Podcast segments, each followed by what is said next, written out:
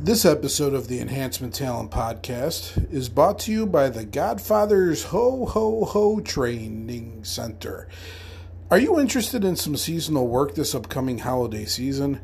Then join former pimp and current Christmas enthusiast, the Godfather, as he uses his Ho Ho Ho Training Center to mold the best crop of mall Santas you'll find this side of the North Pole.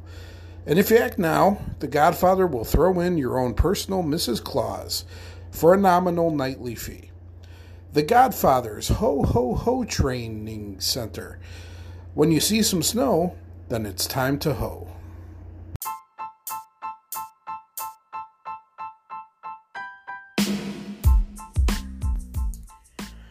There are many halls of fame when it comes to professional wrestling.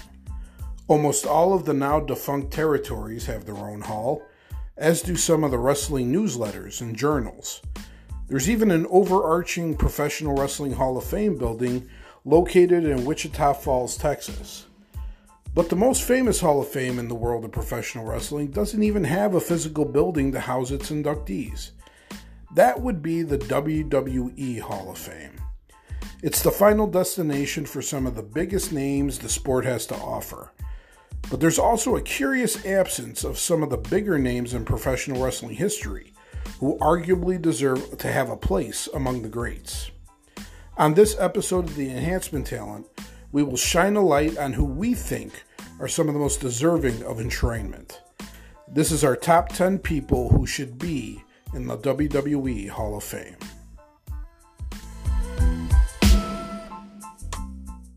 All right. Thanks again for listening to another episode of the Enhancement Talent Podcast.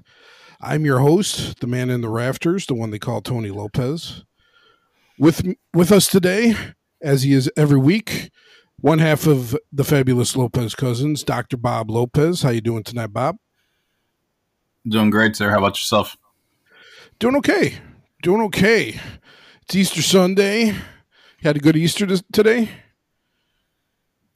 Yeah, spent it with the uh, the family. Uh, my brother came over. We talked about Trish Stratus is number one female wrestler of all time, and we had a good time. I, I, still love your reaction when we, when we unveiled that it, Trish came in at number five overall. I've just just a couple times actually. it, it is funny. Yeah, it's just like seriously. It's like ah. yeah, yeah. It was it was it was funny. It was funny. I loved it. But uh it's good times. Yeah. But you know, Trish got her due. She was still in the top five, you know. It's all good. It's yeah. All, good. all right. Well, also joining us today, back from the land of quarantine wrestling, the state of Florida, from beautiful Island Lake, Illinois, the Warsaw Blonde himself, Adam Kolavic. How you doing tonight, Adam? Doing great, guys. Great to be back. Uh, got a little bit of sun. Uh, got some relaxation in. Uh, tried to take the rental car to Jacksonville for a dynamite show, but uh, was denied. Uh, but uh, it was a good trip, and yeah, I got back yesterday. Uh, Easter Bunny made a visit to the kids. Uh, they got a lot of fun stuff, and he left me a uh, best of Trish Stratus DVD uh, himself. So I've been watching that tonight. You've been watching the Trish Stratus DVD religiously? Yes, uh, he left it for me uh, in between my kids' baskets. So I guess he's trying to tell me something. Yes. Very good. Yeah. Don't let it happen again, Adam. See why she... What was that, Bob? That way you could see why she's a, a Hall of Famer, which will segue into tonight's show. That's right. Well, definitely uh, well deserved Hall of Famer. Just uh, just uh just maybe not as maybe not as high in my opinion, but definitely deserves to be in there. Well, as as Bob has alluded to, tonight's topic, all right. Well, it's WrestleMania week, and I just you know, usually during WrestleMania week, um they do the Hall of Fame ceremonies like the night before actual WrestleMania. But because COVID has kind of fucked everything up and, you know, the production schedule is what it is, um, they've decided to tape the Hall of Fame induction ceremony about a week in advance. It happened like middle of the week last week. And mm-hmm. I, I, guess it, I guess that's you know, it's it's a smart way to go because they have two years worth of uh, inductees going in this year because they didn't have a they didn't have the uh, Hall of Fame ceremony last year. Um, that and it it you know gives them the opportunity to edit these speeches because a lot of these speeches sometimes can go on and on and on. Um, but we've been having the conversation recently about the WWE Hall of Fame and what it exactly means for somebody to get in the Hall of Fame for WWE. And when you look at the WWE Hall of Fame, it's a really weird fucking Hall of Fame. It's you know, it you know, you have a you have wrestlers who have never wrestled for WWE in there. Um, you have guys who are just jobbers, basically. Um, and they have celebrities who go in every year. Um, it's just it's just a weird hodgepodge of people who you know every year has at least you know a few deserving people to go in, but just as many picks that are just like what the fuck how how, how are they going in? Great know? Khali. yes, yes. Um, Excuse me, uh, I have a slight cough today. Yeah, not a problem, sir. Not a problem. But yeah, I mean, it, it so it posed a topic to, to us this week, you know, since there are a lot of, you know, head scratching inductees in the WWE Hall of Fame, we took we took a look and be like, you know what, what are some who are some performers that are not in, you know, that deserve to be in? That, you know, even if they didn't really do much with with uh, WWE or honestly if they didn't really weren't really in the company at all, you know, why are they not in? Why did they not contribute um, enough to be deemed worthy of the Hall of Fame? Why are they on the outside looking in? Even for a lot of them, who oh, you know, some of these wrestlers haven't wrestled in over a decade. Um, some of them aren't even alive anymore, and they're not in. Um, so it's it, it just it's a lot of confusion. Um, Bob, when you were doing the research for this and you and you were just seeing like all these wrestlers who are not in the Hall of Fame and like Adam said, you know, you got guys like Great Khali who are who are in. You know, what how did that make you feel? I mean, like what what overall feeling did you have about the Hall of Fame when you juxtapose people who are in and people who aren't? I mean, as a as a passionate wrestling fan, you know, you uh, you get frustrated at stuff like this because th- this is something that you're you're passionate about and you follow. And the Hall of Fame, just like any other sport, is the ultimate pinnacle besides winning a championship. You know, to, for a legendary career, um, it, it's a way to get um, remembered. Um, it, it's just like I said, the, the best of the best of what you can reach for. So when you have a Hall of Fame, you look forward to those people that made wrestling what it is. Um, and, and, then when when they're coming in, and the WWE most of all, more than more than any other company, like it, it's just a huge clusterfuck when it comes towards like the actual. There is no choosing selection committee or anything like that. You don't get voted on by your peers like other sports. It's just like, hey, um, let's see what Jushin Liger and Great Khali are doing today, and, and, maybe we'll just bring them into our Hall of Fame. Um, no, no slight against Jushin Liger, but he was never part of the WWE, so why the fuck is he in there? Uh, Mil Mascaras, uh, you know, why is he in there? Tatsumi, um, Tatsumi Fujinami, you know, Fujinami, uh, you know, just names like that. That okay, they're not in there, but some of these people that we're going to talk about today actually, you know, did the blood, sweat, and tears in the company, you know, paid the dues and stuff like that, and and have long lasting memories, uh, matches, you know, uh, uh, that that you're a huge fan of, but yet they're not being appreciated by the company for either some kind of a lawsuit, some kind of vendetta, some kind of personal issue that they have, and that's a damn shame. And um, you know that that's where the frustrating aspect comes from. Yeah, most definitely. How about you, Adam? It there really is no rhyme or reason. Uh, the one thing I think about when I think of the WWE Hall of Fame is uh, one thing immediately stands out. Uh, you know, I think of a lot of guys who obviously are first balloters and who you know who got in and deserve to be there. But then I think about like an example of Macho Man Randy Savage. What the hell took so long to get him in there? I mean, mm-hmm. you think of you think of you know Hall of Famers, especially in his era. Besides Hulk Hogan, maybe Ultimate Warrior. Who else is bigger than Macho Man Randy Savage in the mid '80s to uh, mid '90s when he performed? I mean, he he he stuck around longer than Hogan and in uh, Warrior, and and it took forever for him to get in. Or uh, British Bulldog Davey Boy Smith uh, was supposed to go in last year, as you mentioned. The pandemic, they didn't do a Hall of Fame, but he's going to go in as part of the 2020 class. Uh, he's been uh, he passed away in uh, 2002, I want to say, 2000 somewhere around there. Uh, what the hell took him 18 years to get him in? I, it, you know, and you think of the, their career, the matches they had, what the blood, sweat, and tears they put in, like you said earlier.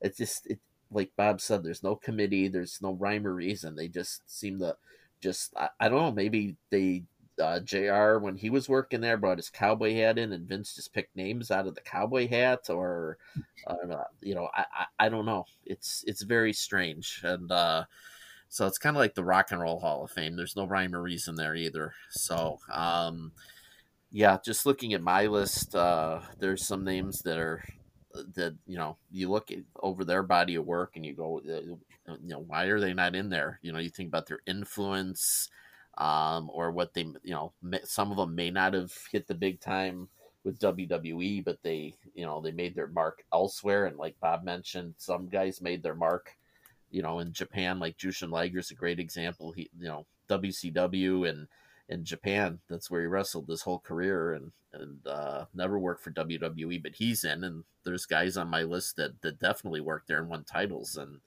aren't there. So it's just it's just very odd um, you know, obviously, people can argue about Hall of Fames in sports, you know, every sport, but the WWE's is one of the most confusing. That's for sure. Yeah, yeah. I mean, that's that's all you can do, man. Like I said, just scratch your head and be like, okay, well, Jim Carrey's in the Hall of Fame, or not Jim, uh, Drew Carey's in the Hall of Fame, uh, but King Kong Bundy's not. That, what mm-hmm. you know, King Kong Bundy King Kong Bundy headlined to WrestleMania, for fuck's sake, you know. But hey, what are you gonna do? You know, it's it's Vince being Vince. Yes, he was also on Married with Children, definitely mm-hmm. part of the Bundy clan. That's right. Yeah, better than any Drew well, Carey show. Yes, yes. Well, I like the Drew Carey show, at least the early years. But the early years and and uh, whose line is it anyway? Yeah, good moments too. Well, without further ado, folks, let's let's digress and actually get into our list here.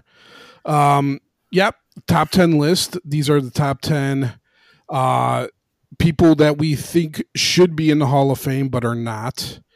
Um, as we said, as always, it's it's um, our top ten is from a point system. All three of us individually compiled our own list, and based on where we uh, place them in our individual lists, uh, they're assigned a, a point, and that's where they end up based on how many points they get. Um, also, um, before our, as always, before our top pick is revealed, we also have five honorable mentions. Those are five picks that didn't have the points to get into the top 10, but still had enough points to at least get some sort of mention. All right. So let's get down to business. Number 10 on our list comes in with seven points. Uh, this particular person, uh, we he's he's been mentioned on this show numerous times. He was actually on our top managers list.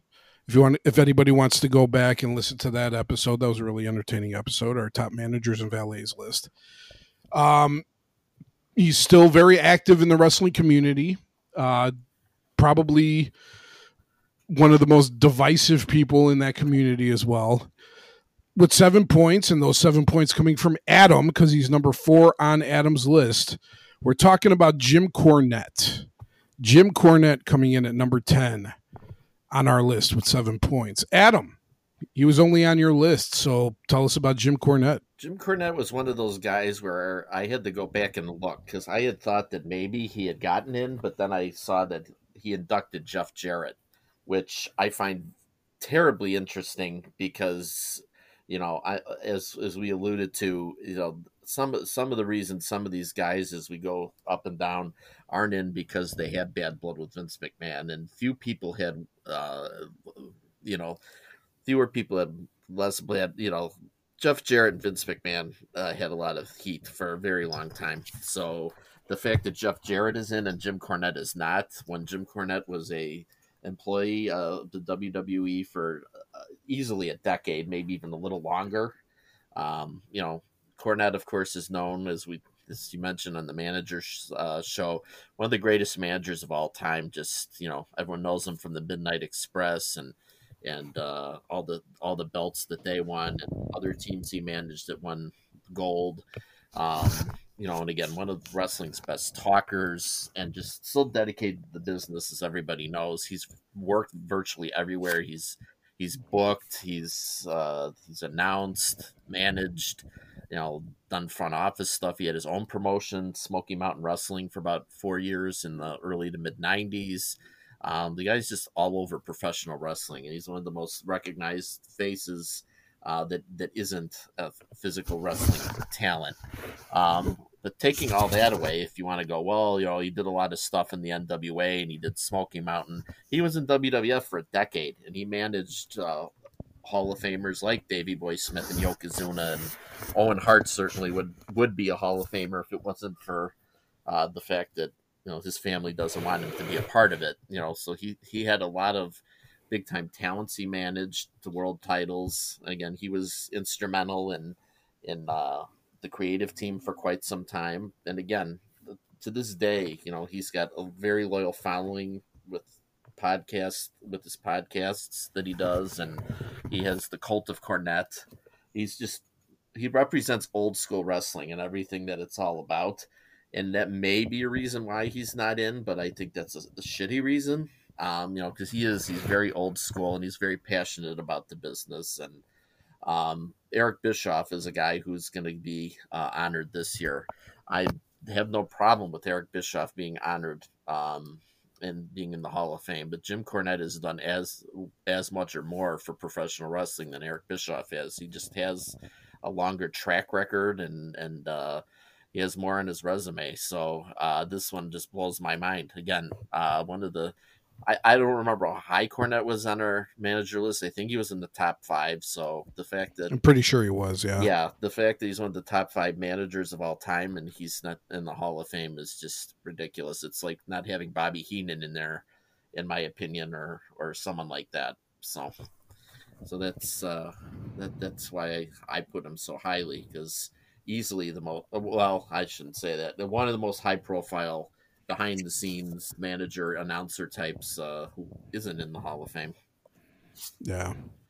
Well, hey, I mean, Cornette rubs a lot of people the wrong way. I don't at this point. I don't know if it's just his gimmick now, you know, because he he goes out of his way to to trash AEW whenever he can because he thinks it sucks. Uh yeah.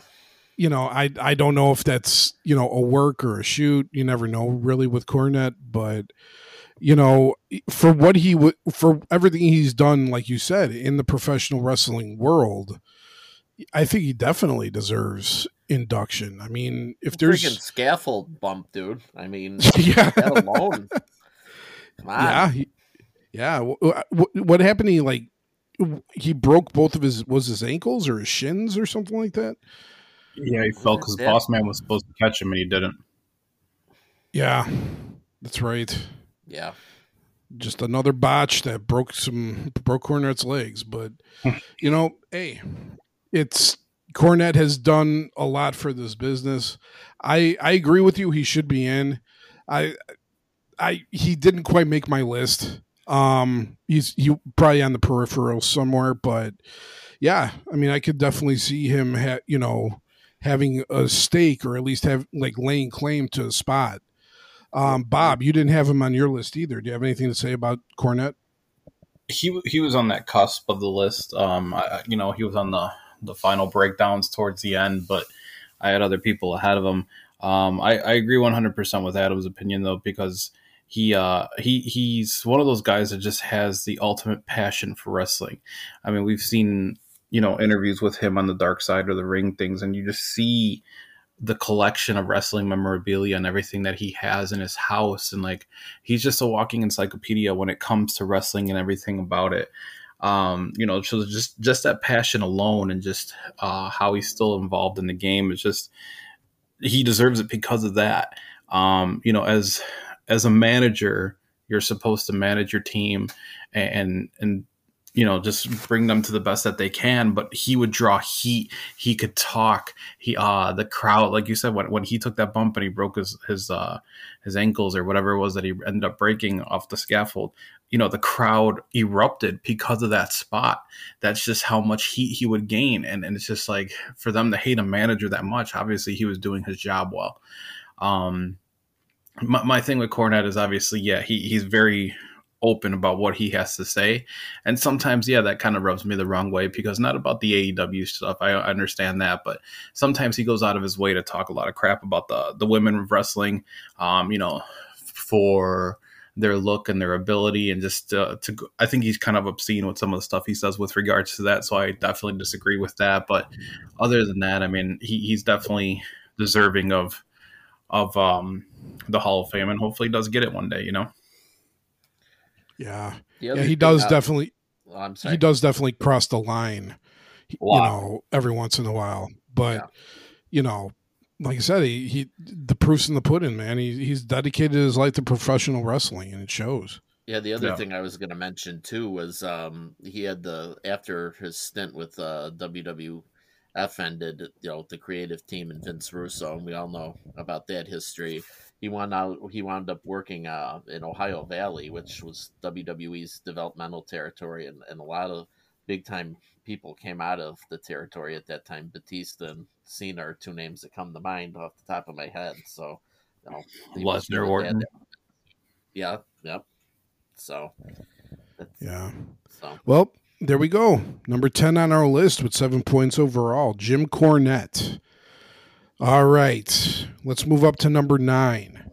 Number nine comes in with seven and a half points, right above Jim Cornette. Um, number nine is one of the most decorated tag teams of all time. Um, they definitely had more success outside of WWF or WWE than they did in it, but um, there's no denying their ability. And this is another one that I just they didn't make my list because I just flat out forgot. And then when I saw it on your guys' list, I was like, "Fuck!" You know how could I how can I leave these guys off? But by that point, it was too late. I had already made my list. So with seven and a half points, they came in number four on Bob's list and an honorable mention on Adam's list. The Steiner brothers, Rick and Scott Steiner, coming in at number nine. Bob, you had them ranked in at number four. Tell us about the Steiners. Yeah, the Steiners at the time, uh, Rick and Scott Steiner, probably highly regarded as one of the best tag teams of all time. I mean, when when we did our list of the tag teams, again, I think they were up there in the top five. I believe it's been a while since we did that episode, but um, first tag team to ever hold the WWF World Tag Titles, WCW World Tag Titles, uh, New Japan, the uh, IWGP Tag Titles um, these guys did it all, man, and, and they were so fun to watch. They were in sync um, all the time, uh, brothers in real life, Rick and Scott, and, and, just why they're not in there again, I don't know.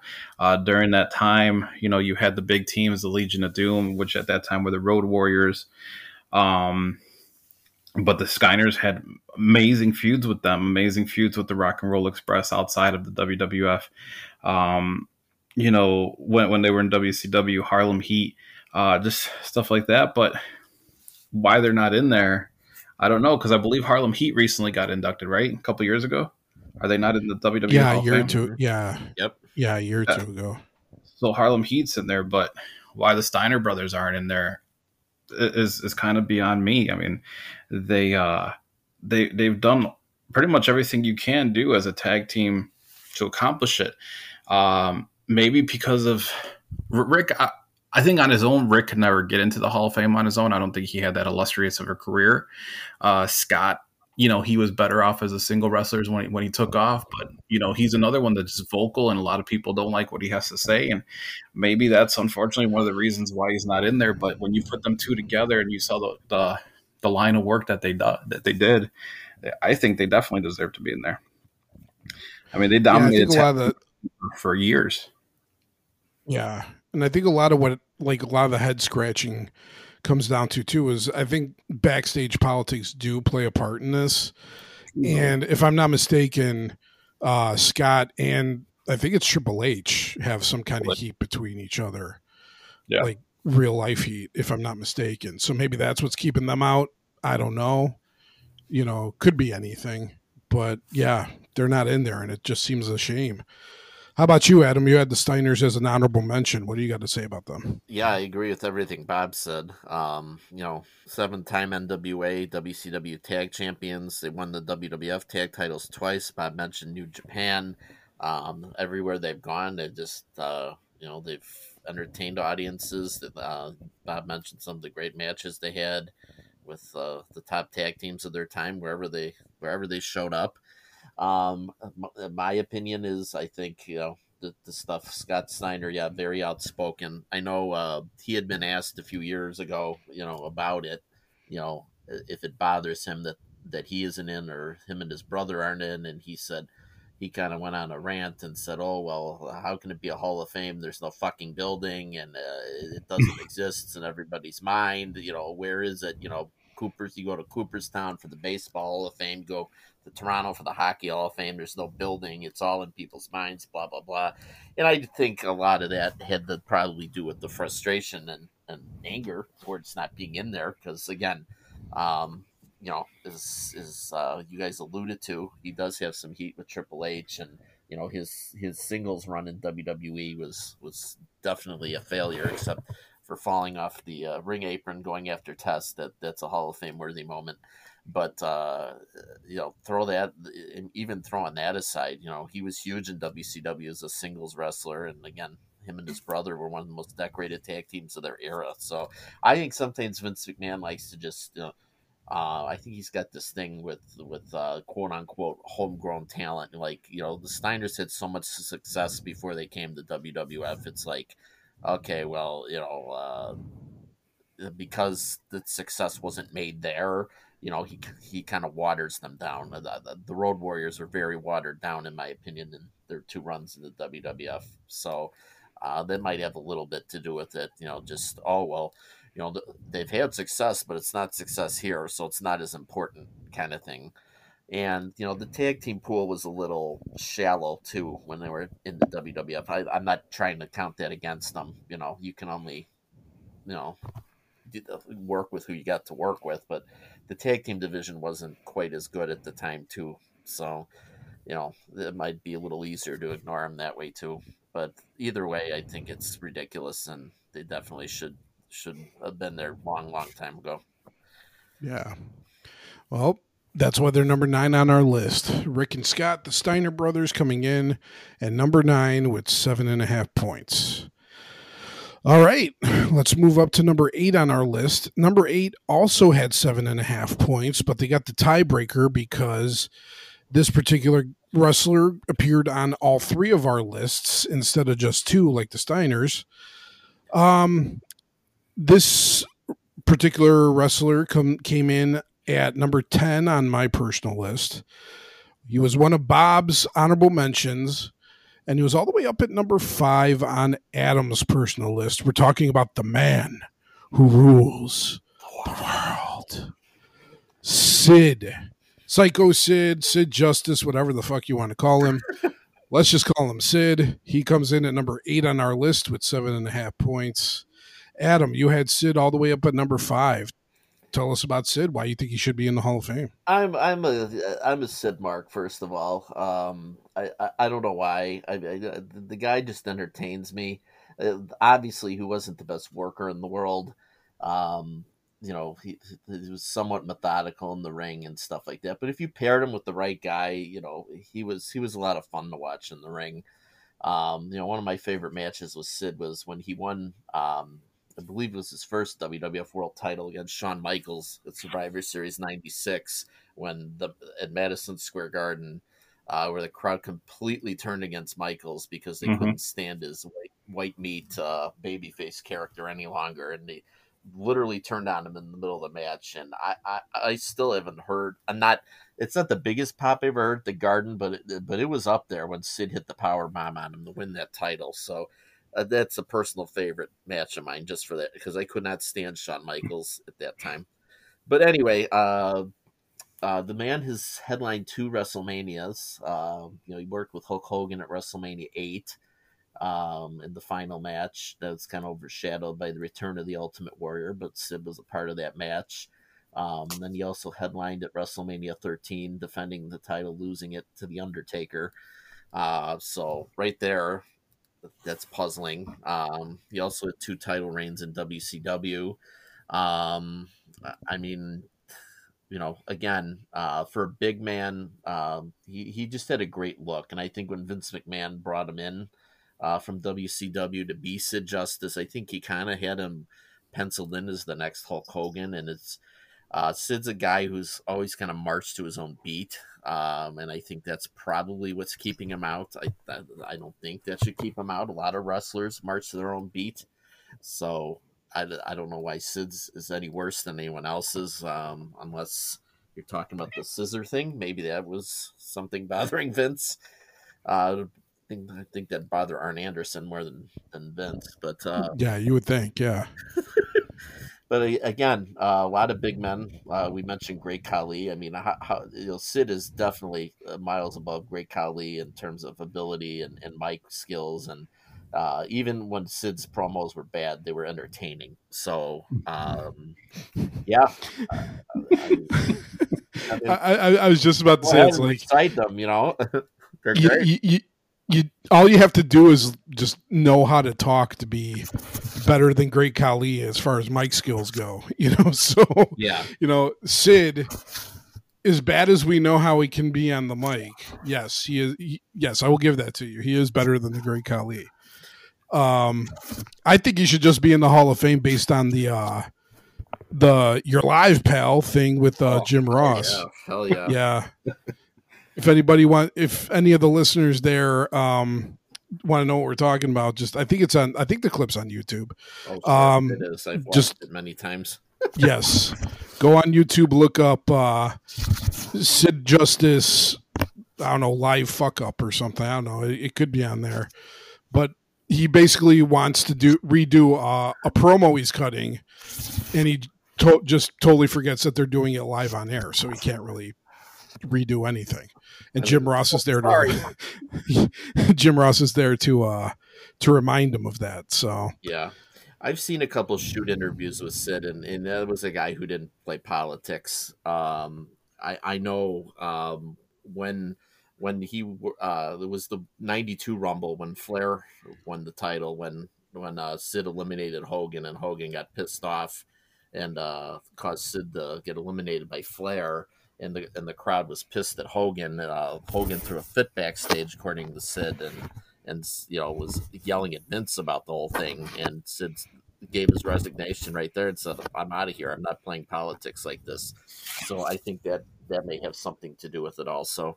That he just didn't play politics. Maybe it's not important to him. I don't know if they've reached out and maybe he, he doesn't want to do it. But I mean, Yeah. again, when you won the, the world title in the two major promotions uh, four times combined and uh, the headline WrestleManias, uh, you know, they're they're far less deserving people who are in it.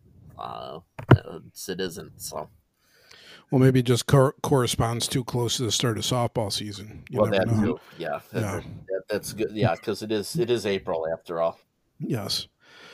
Hey, Bob, you had Sid on your honorable mentions list. What do you got to say about him? Um, yeah, he, he was, you know, I, I, didn't really care for the Sid Justice character. I think when they brought him in as Sid Justice, they, they dropped the ball big time. Which, but at the same time, it's the WWF, so you didn't expect much. But I, I thought when he did the Psycho Sid character, it was more believable. The, even the theme song that came along with it played perfectly. Um, and you know, you just saw him and you were scared, and you're like, "Wow, this guy's just nuts." and, and you know, his his mic skills, like you said, were, were absolutely horrible, and he should have had like a better manager with him instead of Harvey Wippleman. But um, I think he would have been perfect if you would have put him with a Paul Heyman at that time. You know, they could have just made him this unbeatable monster. Um, but uh, yeah, I think Sid just. Uh, I think at one time he was even a member of the Four Horsemen in WCW, right? Am I right? Yep.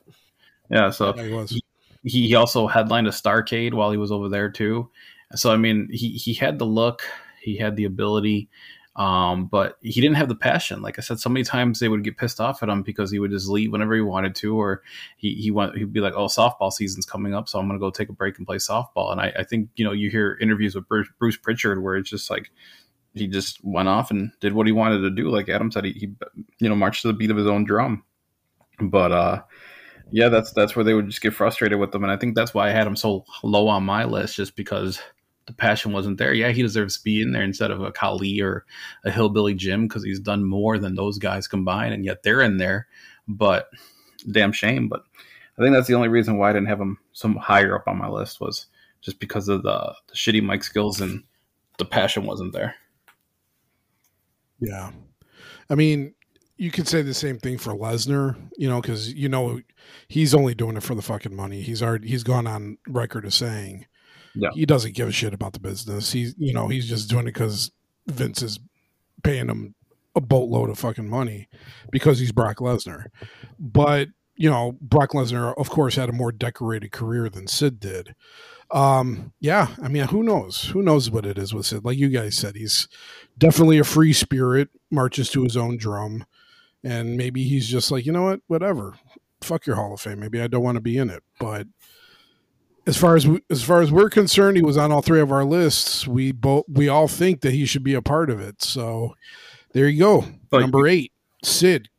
No, go ahead. You, you you you hear other peers talk about Brock Lesnar and they say how he's one of the greatest workers out there. How even though he looks so dominating and he looks like he's destroying you, he goes above and beyond to take care of you while he's in the ring.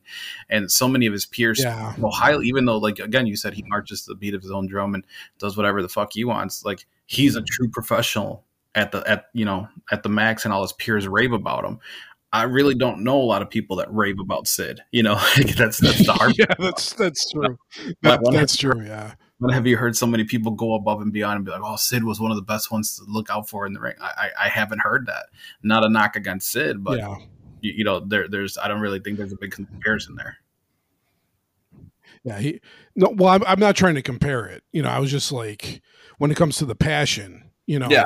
Yeah. I don't think Brock's very passionate about the business. But like I said, Brock has a much more decorated career. Agree. And like you said, he, he probably has more respect as well. And that's why he's going to be a no brainer Hall of Famer. Sid, you know, not so much, you know, but he should be in the hall, I believe. And I think, you know, he wouldn't be on all three of our lists if we didn't think so either. So I, I do recall in one of those shoot interviews that I watched of him that um they brought him in um, in his second WWF run, or maybe it was his third. He, he had several, but uh, I think he disappeared for a while. And when the Ultimate Warrior came back in '96, and they had all the backstage problems with him, and he was no showing house shows, they had they called Sid to fill in, and, and he had him over a barrel, and he, he knew it, and he got a lot of money to substitute for the Warriors. So yeah, I could see what you guys are saying with the mm-hmm. being in it for the money. But oh yeah, I suppose if, if it's there for you, go get it. Right. Well, there we go. Number eight on our list, Sid coming in at seven and a half points. All right, let's move to number seven on our list. Number seven also came in on all three of our lists, coming in with eight and a half points.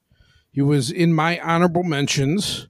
He was number eight on Bob's personal list and number six on Adams. We're talking about Bam Bam Bigelow coming in at number seven on our lists.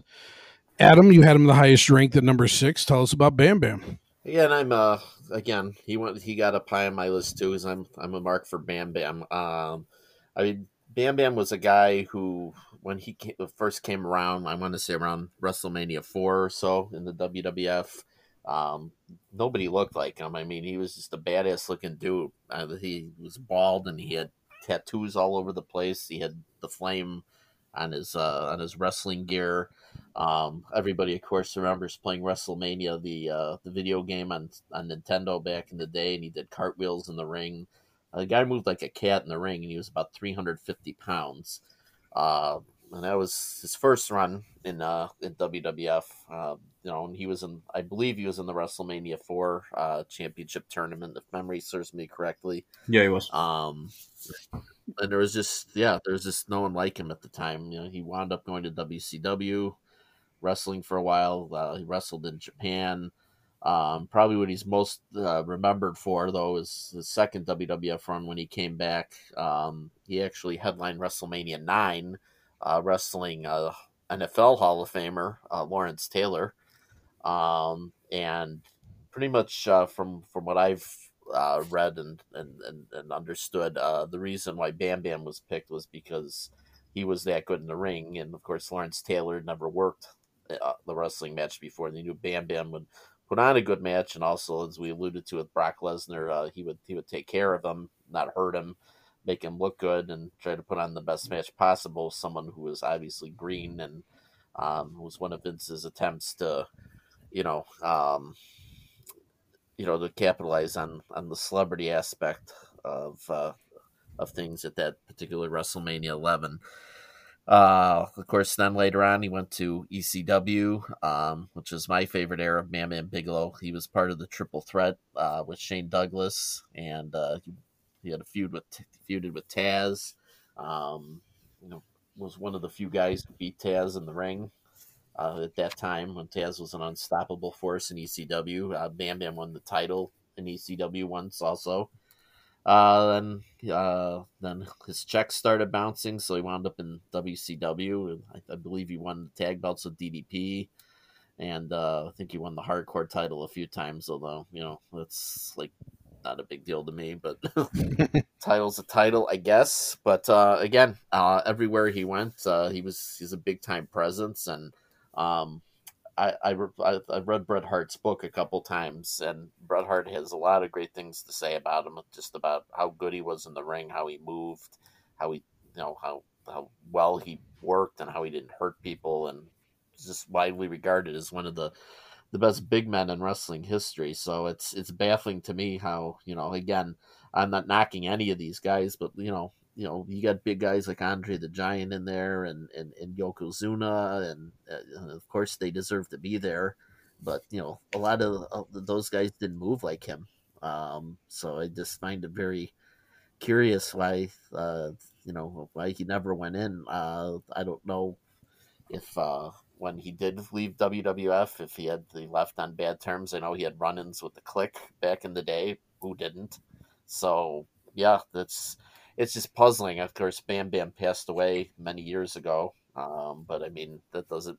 A lot of people, you know, again going back to Randy Savage, people have been gone for over decades, get in the Hall of Fame posthumously. So, not sure what's going on with Bam Bam, but uh, you know, he was never, you know, he never won the big one except in ECW, but but uh, he was always near the top of the card, and he was he always put on great matches. So uh, I don't know what else uh, you could do. Yeah. How about you, Bob? You had uh, Bam Bam at number eight on your personal list. What you got to say about Bam Bam Bigelow? I was surprised Lawrence Taylor's in not in the uh, Hall of Fame either. Um, you know, yeah. he headlined WrestleMania. Look at and Refrigerator Perry's in there. Um, so yeah. I'm surprised by that as well. But uh, like like Adam mentioned, Bam Bam Bigelow, like he he was he, he had that look. Uh, you you think of a pro wrestler, and like if you could create one in your head like Bam Bam Bigelow would be kind of what you would create, you know, back in the day. Like he he just had that menacing look to him, his gear. Um, he was just fun and like like you said, uh, Bret Hart, like you said, what mentioned him as probably one of the best agile big men wrestlers ever. You know, like no one can move like this man. And um, again, it was funny that you mentioned Andre the Giant because that's why he left the WWF in the first place in the very on his first run because he he worked with Andre and Andre uh, just didn't like the push that Bam Bam was getting, so he uh, he worked really stiff with them, and uh, Bam Bam just said fuck it and he left, and, and that's when he went over to WCW. But here you had this guy. I mean, when he first came out, you know, I think Sports Illustrated even did an article on him.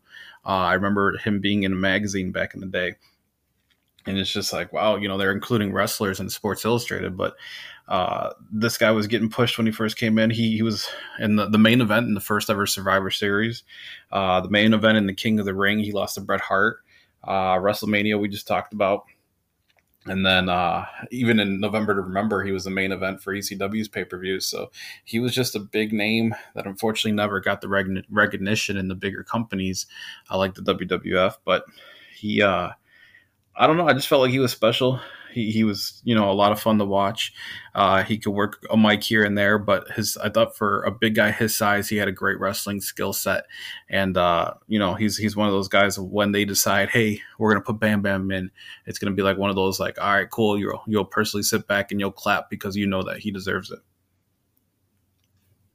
Yeah, he does deserve it. You know, he's God, everything you guys have said, you know, the, one of the most agile big men of all time. You know, the way he can move in that ring, uh, the the presentation. You know, everybody remembers the the flames on his uh, on his outfit and his his head tattoo, and you know all that. And I don't know what I mean. Just the reasons why people aren't in here, and it, the only thing I can think of is just how he his life ended you know because you know he he got a lot he was in a, a, lot of trouble with drugs and alcohol he was in trouble with the law he ultimately died of an overdose um but then again it's like choose a wrestler yeah. Mm-hmm. that hasn't you know mm-hmm. it's it's very that's very prevalent in pro wrestling that shouldn't be a reason to get excluded from the Hall of Fame. Mm-hmm. And if it is, then it's just a bunch of hypocritical bullshit because there's a lot of guys who are currently in the Hall of Fame who definitely had major drug problems, major alcohol problems, major, you know, run ins with the law. I'm looking at you, Jake Roberts. You know, it's Sunny. What? Yeah, Sunny. For fuck's sake, Sunny's in there for you know. Has she been arrested before? I, it's alleged. Alleged. Yeah. I'm, I'm but, of course being sarcastic. How, yes. How she, Rikishi in here and, and I think the be- over Bam Bam is just surprising to me. Yeah. And I think the I think the better question is with Sunny is like, has she ever not been in jail? You know, uh, I think many, she's cur- oh, she's currently in there. I think currently is, yeah. Probably probably listening right now as we speak. Uh, yeah, and how many wrestlers can say they've uh, saved people from a burning building? Because yeah. Bam Bam's done that also. That's right. He has. He's a real life hero. Yeah. God damn it, Vince, put Bam Bam Bigelow in. He deserves it. So, yeah, there you go. Number seven on our list with eight and a half points. Bam Bam Bigelow. All right, let's go to number six. Number six, damn it. When I saw this on Adam's list, I'm like, Son of a bitch! How the hell did I forget this? Bob, you might think the same thing when uh, when you hear who it is. Adam's number one pick is a number one coming in with ten points. Paul fucking Heyman, Paul Heyman coming in at number six with ten points. How did I not think of Paul Heyman? I it, of course he deserves to be in the goddamn Hall of Fame. Adam, he was number one on your personal list enough points to come in at number six with 10 points. Tell us about Paul Heyman. Now, uh, I kind of, pardon the pun, I kind of wrestled with it for a minute because, of course, you know, my reasoning was, well, is he not in because, you know, he's obviously working for WWE now as, you know, uh, well, now it's Roman Reigns' advocate uh, the previous to that, of course, Brock Lesnar's. And I thought, well, because he's active and he works behind the scenes. But then again, think about Paul Heyman, um, you know, had a six year period where he wasn't involved really in the wrestling business uh, after the uh, ECW uh, turd uh, that was laid by the WWE um, in 2005, 2006 when that ended. Uh, you know, Paul basically walked out because he didn't like the way it was going, and uh, he didn't he didn't show up for about six years. So there was plenty of time to induct him then, because in my view, uh, everything that Paul Heyman has done for the wrestling industry is is just amazing. Just one of the most innovative minds. Um, you know, we've obviously done shows about ECW before, but I mean, apart from that, uh, started his career as a manager. Um, I, I, I didn't look back. Uh, did he work in the AWA? Um, I don't think he did. No. Okay. Well, then he No. the, uh, he did start in uh, NWA slash WCW, and we've talked about you know the Dangerous Alliance before when we did our did our uh, stable show. You know, managed such great talents as Rick Rude, uh, young Steve Austin, um, you know Arn Anderson, Bobby Eaton, uh, Bob's favorite Larry Zbyszko. Um, you know, uh, was an announcer. Um, you know, was just you know he was another guy like Cornette. You could just see the intensity and the love he had for the business every time he was on camera, uh, contributing. Then, of course, after uh, his WCW days ended, he wound up in ECW, and at first he was a manager, and I think he was working behind the scenes. But eventually, you know, after Todd Gordon uh, left, he he ran ECW, and you know, uh, again, we've said it over and over. The man is just revolutionized wrestling with the presentation ECW had with the with the cruiserweight type matches, the fast paced type matches, the hardcore stuff, the uh, the what uh, should never be overlooked. The promos, uh, just just what he got out of guys for promos. You just go up and down the list: Steve Austin, Raven, Mick Foley, uh, just so many guys. Uh, Brian Pillman just cut so many great promos. Uh, he he just he took wrestling from something that was more leaning towards cartoony and, and kids fair to to something that that young adults uh, and and the older uh, fans could really get into just with the presentation, the realness, you know, using uh, using popular music uh, for the wrestlers' themes, and and again, just uh, once ECW wound down and he showed up in WWF as a as an announcer, you know, to replace Jerry Lawler when Jerry Lawler walked out. Uh, he had great chemistry with JR. and Then they did the whole alliance angle, and one of the few things that they got right uh, for that, as far as I'm concerned, was was uh, you know some of the pipe bomb promos that Paul Heyman cut when they uh, formed the alliance. They had the ex-ECW guys there, just you know everything he's done, and then again uh, winds up uh, managing Brock Lesnar to multiple titles and just a great mouthpiece. He just you know we talk about it uh, earlier, just a few minutes ago. Uh, Brock is a great talent, badass, great in the ring, but he can't talk. And Heyman's done his talking, and now he's doing Roman Reigns talking, and uh, everything he touches turns to gold. He's just such a creative, innovative mind. So uh, it just blows my mind that he's not in the Hall of Fame, and I just think it has to do with uh, you know Vince not giving the devil his due. Yeah, I think it's true. You know, he's he's definitely rubbed Vince the wrong way a lot of times. I've heard that he's rubbed Stephanie the wrong way even more times. You know, because Stephanie was head of creative there for a bit, and you know, Right. Paul Heyman, he's very opinionated when it comes to his thing. So maybe that's the reason why he's not there. I don't know, but goddamn, the the man is a visionary. The man has done a lot for wrestling like you said, one of the best creative minds to ever work in the business. Uh, Bob, what do you got to say about Paul Heyman? I think what you said right now is as well is, is, is perfect about him. Like he's right up there at the very top with when it comes to everything professional wrestling, just like we mentioned about Jim Cornette. Um, the only reason I didn't put him on my list is when when we first started talking about this list, we started talking about how we wanted to exclude people that we just thought were slam dunks, like like The Rock and The Undertaker. Um, you know, people that hey, they're they're definitely going to make it. Uh, and for me, Paul Heyman was someone that's definitely going to make it. Like I, I just feel like why he's not there, I have no idea. Kind of like maybe like a Chris Jericho type deal, or the Big Show, obviously. But it, it, to me, Paul Heyman's a, a definite definite must have in the in the Hall of Fame. He's definitely going to make it just because of everything that Adam just mentioned, just uh, the creation of ECW and just his mind uh, when he was running SmackDown for that small period of time. SmackDown took over as the main show, even though Raw was always promoted as the main one. SmackDown was the show to watch just because Paul Heyman was in charge. Uh, that short period of time recently, when he was in charge again, he was bringing up the the mid carders and making them all big names again, and people wanted to watch them. And now all of a sudden they took him out of that position and they put him with Roman Reigns, and now you know the Ricochets and the Aleister Blacks and the Keith Lees are all suffering because of that. But um, yeah, to me, he was just a slam dunk for the category, so that's why I didn't put him on there. That's the only reason I excluded him, but he definitely belongs easily. Yeah, I mean, I just forgot about him, you know. I, but I, I'm not so sure that he's going to be a slam dunk because, like Adam said, there was a long period of time there where they could have inducted him, where it didn't look like he was ever going to come back, you know, and they didn't do anything. And I know, like I said, he rubs people the wrong way sometimes.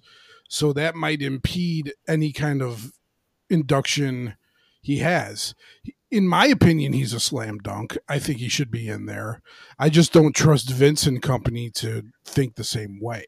Which think, is why, and I yeah. and I agree with that statement because of what they did to ECW when they tried to revive it. I mean, they they just pissed all over it and watered it down. Uh, so I mean, I, I, I could see both sides. I, I, I agree with Bob that you know if his days as a manager, advocate, whatever, are over and he walks away, maybe maybe he gets in the next year or two. I, I, I wouldn't be shocked, but at the same time, just based on on Vince's track record with them, I'm not hundred percent convinced either that he's a slam dunk.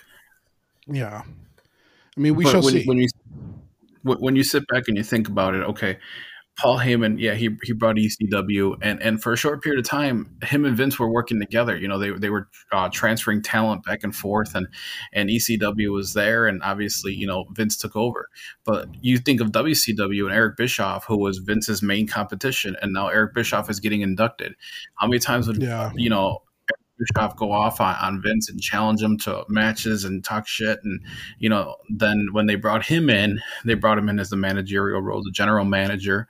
And, and you know, him and Vince are hugging on, on, you know, at, at the entrance way. And, you know, it's a huge shocker. But I think if someone was more of a pain in the ass, it was, you know, Eric Bischoff for that time. And here's Vince is celebrating his career. Whereas, you know, I don't think Paul Heyman was like I said, they were working together for a long time before even everyone even knew about it, and I really don't think it'll impede it. To tell you the truth. Yeah, I don't. I'm, I'm just still on the fence because, you know, sure, Heyman's an active part of the production, but you know, he's not. It's not like he's a wrestler. You can you can induct him really at any time. Um, you know, you got guys who are currently commentators who work for them, even if it's just part time, like Booker T and JBL and guys like that. They're being inducted. You know, I I just don't see why it's taking them so long to do it. Right, which J- is why JR got uh, got in uh, when he was still working for them. That's another. Yeah, one. it's just I and and the Lawler too. You know, it's you know it it just makes me kind of weary about whether or not they'll actually do the right thing because you can't trust Vince to do the right thing sometimes. So I, I don't know. We shall see. Hopefully, Paul makes it because he definitely deserves it. But like Adam said, I can see both sides of the, of the tale. He maybe, you know, I hope he's a slam dunk. I hope he makes it in someday, and it's just only a matter of time. But it's like there's some there's some factors there that make me not really think that that may be the case. I don't know. But like I said, I hope I'm wrong. So there we go. Number six on our list with 10 points, Paul Heyman. Promotional consideration paid for by the following. All right. Well, that brings us to the top five, gentlemen. We are currently in the top five. And at number five, with 11 points, just a little, just a point above Paul Heyman, we have somebody who, uh, you know, to be honest with you, I'm surprised he's not in there yet. You know, he's he hasn't been active for a very long time. Um, you know, another guy who's had issues outside of the uh, outside of the sport, but has kind of you know kind of redeemed himself in the last few years. Um, but he's still not in the hall for whatever reason. We, you know, he was number five on my personal list, and he was number six on Bob's. We're talking about the total package. Lex Luger coming in at number five. Um, you know, Luger, when it comes to his career in WWE, of course, it's spotty. You know, Vince picked him to kind of be the guy to take over for for Hogan after Hogan left. That didn't work out because the crowd just didn't give a shit about him. They they were really lukewarm reception to him. You know, they tried the whole, you know, all American champ or all American guy, the Lex Express and all that shit that didn't didn't work. Um and ultimately, you know, he just proved to be a better talent, better utilized in Jim Crockett Promotion slash WCW. He was a multi-time champ there. Um, you know, he was world champ, tag champ, and probably one of, if not the best United States champions of all time. I think he won it like four or five times, the United States belt. Um, Luger, you know, he he came in around the mid '80s. Um, just he had the look, you know, just the muscle bound uh, powerhouse, and he he got over really quick. I think he benefited from, you know, I hate to say it, but he benefited from Magnum TA and his in his uh in his auto crash because while Mag- Magnum TA was kind of like set up to be the guy, uh, but then he had that crash, and I think the next in line after that was Luger they just they looked at Luger. Okay, well, we need somebody now. Who who can we have to take his place? Luger was right there, and you know he was a top of the card guy. Like I said, from he, he only debuted in '85, and by like '86, '87, he was one of the top guys in uh, Jim Crockett Promotions. Uh, he, and like I said, his WWE career was was not what it shaped out to be you know, he just it just didn't work. But for what he did in the other federation, you know, if WCW had a Hall of Fame, he'd definitely be in there, no problem. Uh, so yeah, I don't know why Lex Luger is not in the uh, the WWE Hall of Fame. Um, Bob, you had him at number six, so you and I had him like right around the same area. What do you have to say about Lex Luger? Great, great minds think alike, sir. Remember. Yes. Um, yes. Yeah, like like you said, the total package. Um, the guy had the look, um, you know, the uh, the physique, the athleticism. Uh, WCW loved him. You know, he was part of the Horsemen for a while, and a lot of the main storylines that they would run, you know, he was always involved with with Sting and the Horsemen. Um, you know, he came over to uh, to the WWF when they brought him in, the narcissist, and that didn't really play out well. And you know, then like you said, they did the the U.S. Uh, American Lex Luger. Everybody loved him, and although he never won the championship, he, he challenged for every major title. You know, he was with the British Bulldog going for the tag team titles, and you know, going up for the Intercontinental title. He just never won them. Um, he the co-winner with Bret Hart in the Royal Rumble. You know, when they both went over at the same time.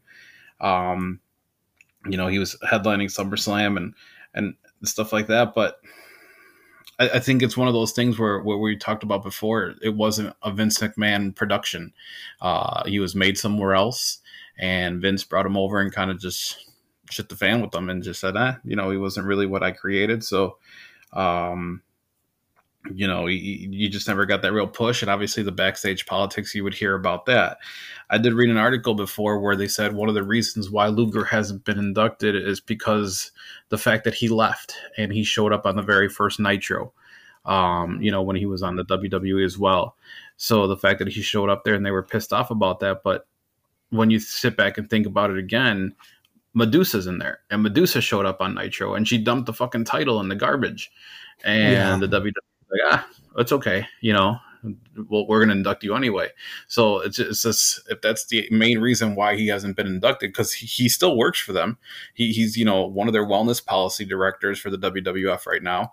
Um, but how how he's not in there is, is beyond me. Just because, like I said, he he had a great line of work in the past, and um, you know, I remember PWI magazine. They they put him number two in the PWI 500 because I we I used to order that magazine religiously and remember seeing him all the way up at number two. Just to, you know how much people loved him and stuff like that. But why he's not in there beyond me. So damn shame. Yeah, totally agree. Adam, he didn't make your list, but do you have anything to say about Lex Luger? Yeah, he just missed the cut for me. I was going back and forth. There are just a few others that I thought uh, uh, that I'm even more confused by. But you guys raised some great points. Uh, I was going to mention, yeah, I, I would have to think that the whole uh, stunt he pulled with with the first Nitro is probably leaves a sour taste. But again, I mentioned Jeff Jarrett earlier. Uh, Jarrett held up uh, WWF for I forget for a ton of money. Uh, threatened to leave with the Intercontinental title, and and he's in the Hall of Fame. Um, and uh, Ultimate Warriors in the Hall of Fame. He he pulled the same thing at SummerSlam, teaming with Hogan, where he demanded money and or he wouldn't perform. So Luger never uh, cost them any money. You know, it, it was still kind of a dick thing to do uh, if, if you're a diehard WWE fan. But I mean, what he did wasn't illegal. Nobody came around and said, uh, "Are you going to re up or not?" You know, uh, they dropped the ball on that. So uh, I think he can only get so much uh, hate for that. I can't imagine what else it would be. Um, like Bob said, you know, he wasn't a Vince McMahon production, so that that probably hurts a little bit. And yeah, I I, I was aware of uh, him working with the wellness program also. So you know, you would think that would maybe get you the bump you need. So, yeah, that one's kind of puzzling to me too. Um, again, his WWE career uh, wasn't nearly what his WCW career was, but again, there there are names. Uh, uh, if you go up and down and you really look, uh, there are people who had a much less distinguished career than than Lex Luger in the WWF that are in there. So that that's a bizarre one to me too. But yeah, Larry's a bit.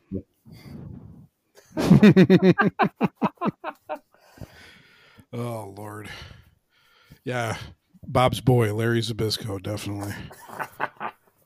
Oh, he's in there. Yeah, I know he's in there. Yeah. You know, I when I was looking him up, and I did a double take when I saw that because he used to talk such shit about Vince McMahon. I'm mm-hmm. surprised mm-hmm. that he got into. So yeah, yeah. Oh well, total package. Maybe he'll get in one day, but he's not in now. That's why he's at number five on our list with 11 points. Lex Luger. All right, let's move to number four on our list. Number four on our list comes in with 14 points. Um, this particular wrestler, um, very, very influential, especially with the smaller uh, wrestlers of the day uh, very influential to a particular wrestler who, you know, we'll talk about, you know, didn't didn't make our list, but very well could have. We'll we'll we'll take note of that later. But this particular wrestler, um, again, had his issues outside of the ring with drugs and alcohol.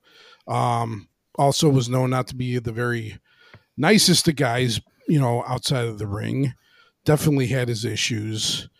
Um, his tag, his longtime tag team partner is getting inducted this year, but this guy still remains on the outside looking in. We're talking about the Dynamite Kid. The Dynamite Kid is number four on our list with 14 points. He came in at number eight on my personal list, also on Adam's personal list, and he came in at number three on Bob's. Bob, you had him the highest ranked. Tell us about the Dynamite Kid the Dynamite Kid was far above and beyond his era when he wrestled. Um, when when we were introduced to that era of wrestling, you had the tall powerhouse giants, the Hulk Hogan's, the Savages, you know, the Warriors, and then you had the Dynamite Kid, who was this tiny little guy, but he was jacked to the gills, and he was a performer like nobody else. When, when you talk about an athlete or wrestler that gives their life to their profession, it was a dynamite kid. Uh, that dude pretty much gave his body to the business that he loved and he's paying for it now. I think he's bound to a wheelchair because of it. But that guy did stuff. Did he pass away? Is he, is he still alive? Uh, uh, is he? Is he? I'm not. I'm not quite sure. I'm pretty sure I'm he not did sure. pass a couple of years. I think ago. he did pass away like a year or two ago.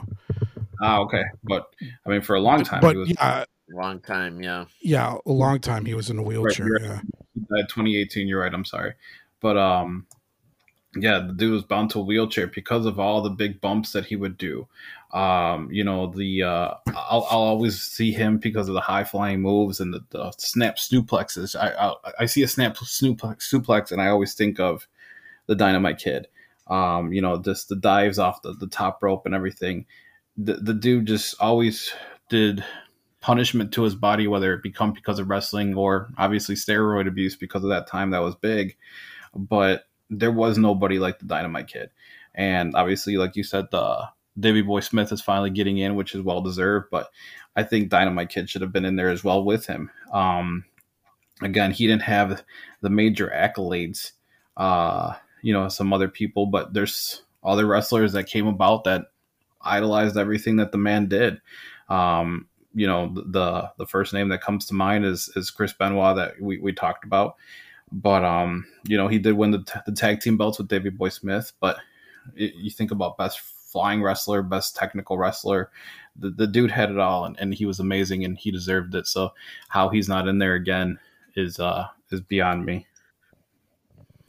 Yeah, the wrestler I was alluding to was Benoit because, like, if you squint and look at like video of the the the Dynamite Kid next to video of Chris Benoit, you would think they're the same guy.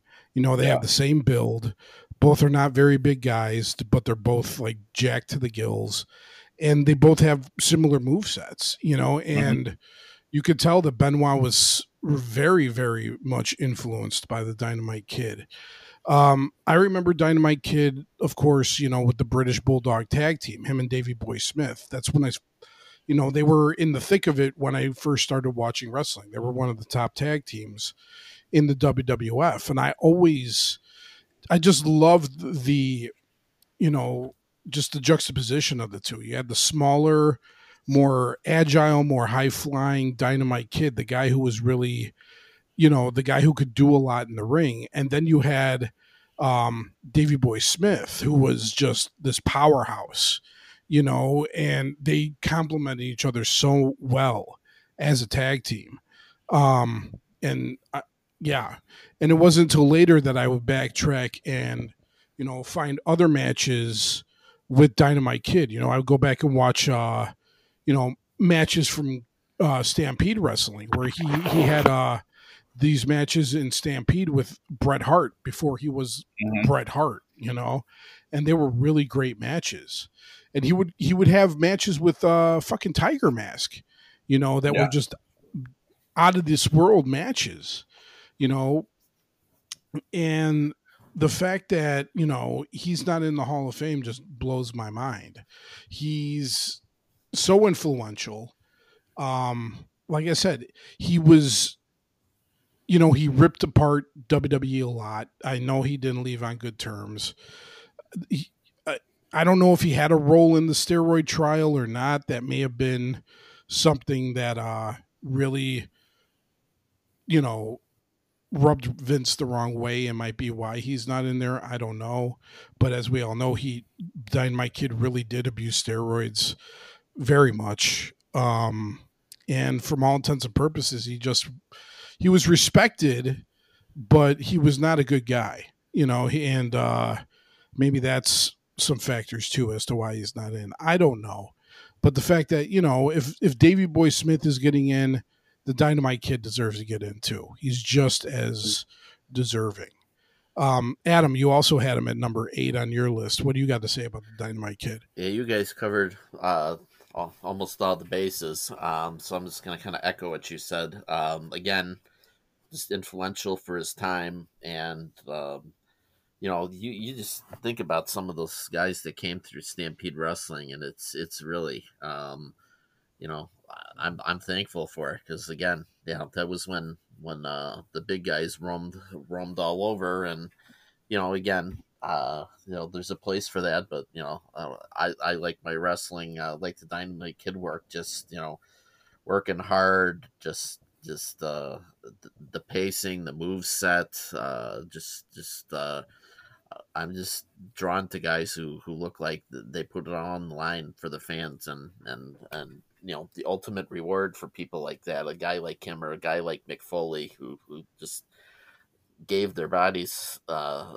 to entertain so many people. You know, they deserve all the accolades uh, that are due to them, and it's it's really a shame that Dynamite Kid hasn't received that. And obviously, as we mentioned, he's passed away, but but I mean, he deserves the recognition. I mean.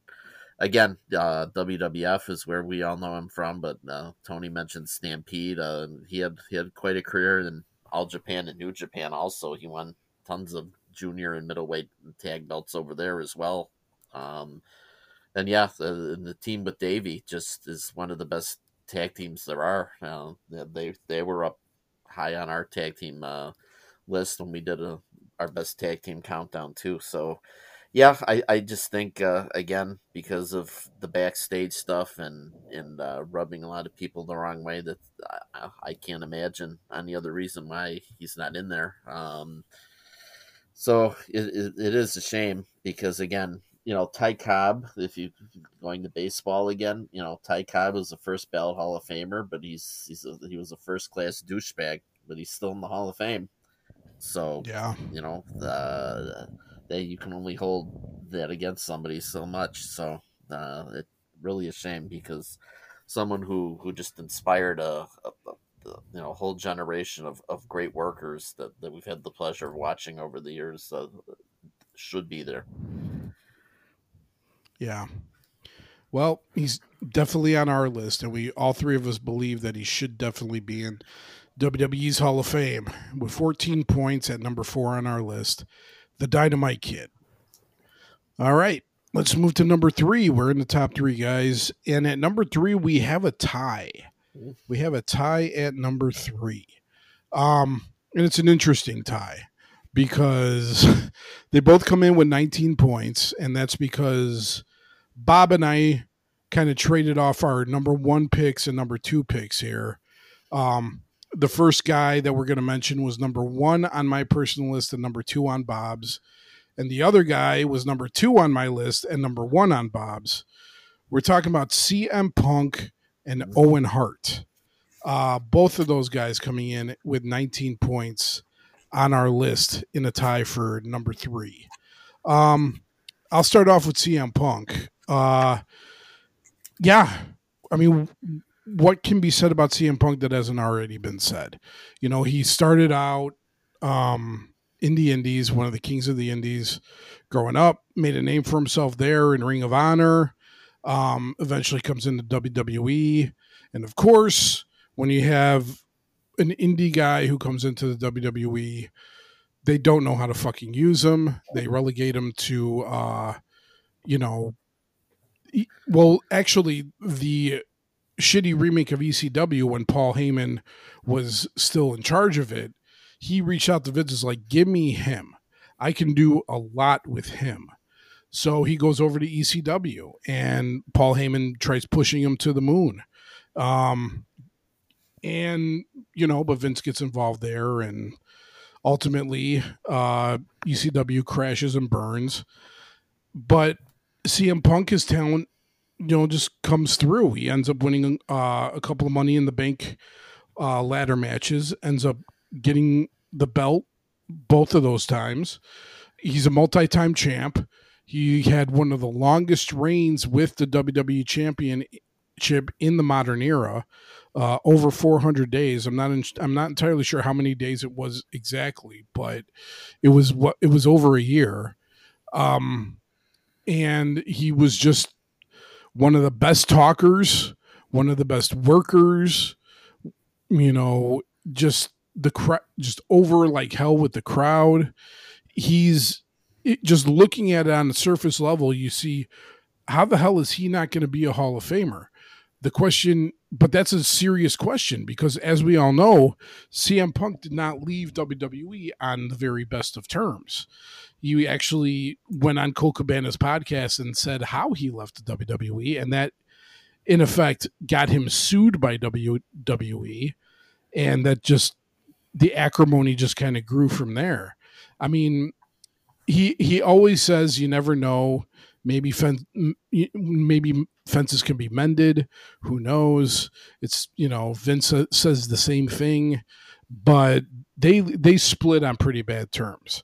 So that gives me reason to believe that CM Punk there may be there may be reason to believe that he'll never be in the WWE Hall of Fame, especially if Vince goes before anything and Triple H is part of the decision making because he was on much worse terms with Triple H than he ever was with Vince, I think. So I don't know. CM Punk may be on the outside looking in. I don't think CM Punk really cares that much about being in the WWE Hall of Fame or not, but I think he definitely deserves a place in there. Um, Bob, you had him at number two, so you must agree with agree with it that he deserves a place in there. What do you got to say about CM Punk? Yeah, I definitely agree 100% with regards to that. I mean, like you said, the, the long reign that he has as champ, and you know, the, one of the best promo guys he had on the mic. To you know, he, he could just entertain you when he was on the microphone. You want to listen. Um, you've gone on record before saying that you had stopped watching for a long time, and one day you turn it on and you see this guy with the microphone in his hand, and you hear him talk, and it, you got hooked, and that guy was CM Punk, and that you know brought you back into wrestling to to start following again. Um, you know, yep. he had the ability to be amazing as a bad guy, amazing as a good guy, right in between. You still loved him no matter what. He he could just draw a crowd like no other. But the other thing was he could bring great matches out of his his peers. You know, not a lot of people say how many j- fantastic matches John Cena has, but if you think of some of them, there would CM Punk. You know, he had great matches with uh, Jeff Hardy, with Randy Orton. You know, just uh, the matches you have fastest man to ever win the WWE uh, Triple Crown. You know, in, in, about 200 days he did it. Um, but yeah, like like you said, it, it's this one's a hard one because you want to say he's a slam dunk, but Vince went out of his way to fire him on his wedding day. You know, like the pettiness, yeah.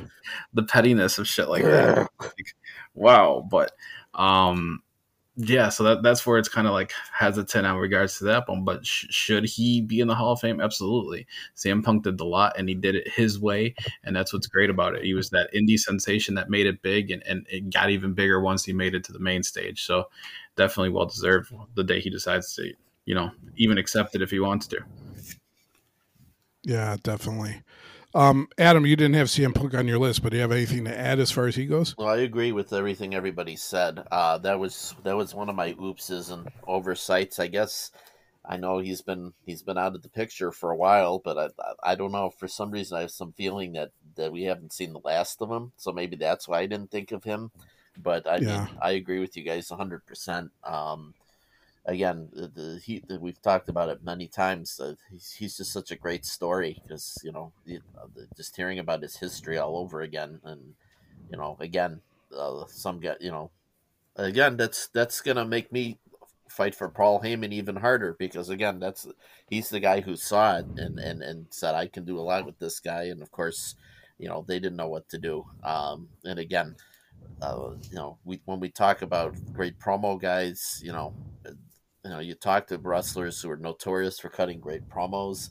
They just say, you know, you know, don't don't uh, have someone write it on a piece of paper for you, or don't try to recite it from memory. Just just go from your heart and and go from there. And the and the fans see see that and and they latch on to somebody. So uh, he's such a great success story and you know and, and a great worker to boot. So you know that's that's yeah, absolutely should be on there. That was that was an oversight on my part. And again, you know, we've seen so many times, you know, never say never with these guys. I there was a time I thought Hulk Hogan would never come back to WWE or or the Ultimate Warrior or a bunch of these guys. So maybe that's why he he slipped out of my mind. But yeah, I'm I'm with you guys. He he definitely would deserve, deserves it, and I hope it happens for him one day when the fences are mended. Yeah, right on. All right. Well, as I mentioned, it was a tie at number three. The other person with 19 points, as I mentioned, was Owen Hart. Uh, Bob, you had Owen Hart at number one on your personal list. What do you got to say about the Slammy Award winning King of Hearts? Woo!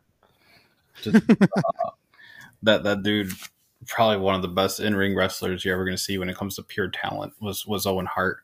Um, obviously, we know the reason why he's not in there, and for those of you that do not, um, unfortunately, Owen Hart passed away in the ring um, due to what due to an accident, and it's his family that's keeping him out, especially his uh, his his wife that uh, wants nothing to do with the business. But one of the most well respected uh, by his peers is Owen Hart. I mean, other wrestlers have gone out to include them in their Hall of Fame speech, Mark Henry, and say, "Look, this guy deserves to be in there."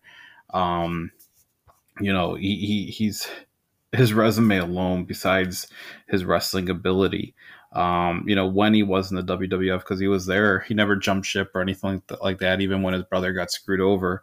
Uh, European champion, two time IC champ, four time tag champ, uh, the king of the ring. And, um, you know, just Owen Hart did it all. Um, just amazing to watch when he was in the ring uh, as you got to learn more and more about him. Unfortunately, after he passed, you know, just find out how, how amazing of a person he was, but how he was always just a huge practical joker in the ring. And, you know, when you go back and watch some of his matches, you would see that stuff that he would do. Um, unfortunately, he's, he's known for, you know, slipping up and, and injuring Stone Cold Steve Austin and, you know, breaking his neck with regards to that. But uh, Owen Hart will always have a special place in my heart just because of um, you you respect his ability you respect the hard work that he would put into it he wasn't the biggest guy um, he wasn't the biggest name but that was one guy that would always come in and check in and even if his job was nine to five he'd be there before the, the bell started and after you know one of the last guys to leave as well just because you knew that's how much he was dedicated to the sport so uh, i had to put him number one he's he's very well deserving of it yeah, definitely. I mean, like you said, one of the best in ring workers of his era. Excuse me. Um, there's no there's no denying his talent. You know, he was a, he was a great great heel. Um, he, the blue blazer gimmick was funny as hell. Uh, it's you could tell he he just exuded the business. You know, of course, being part of the Hart family that's going to happen. And but he he set himself apart. You know, he was so talented.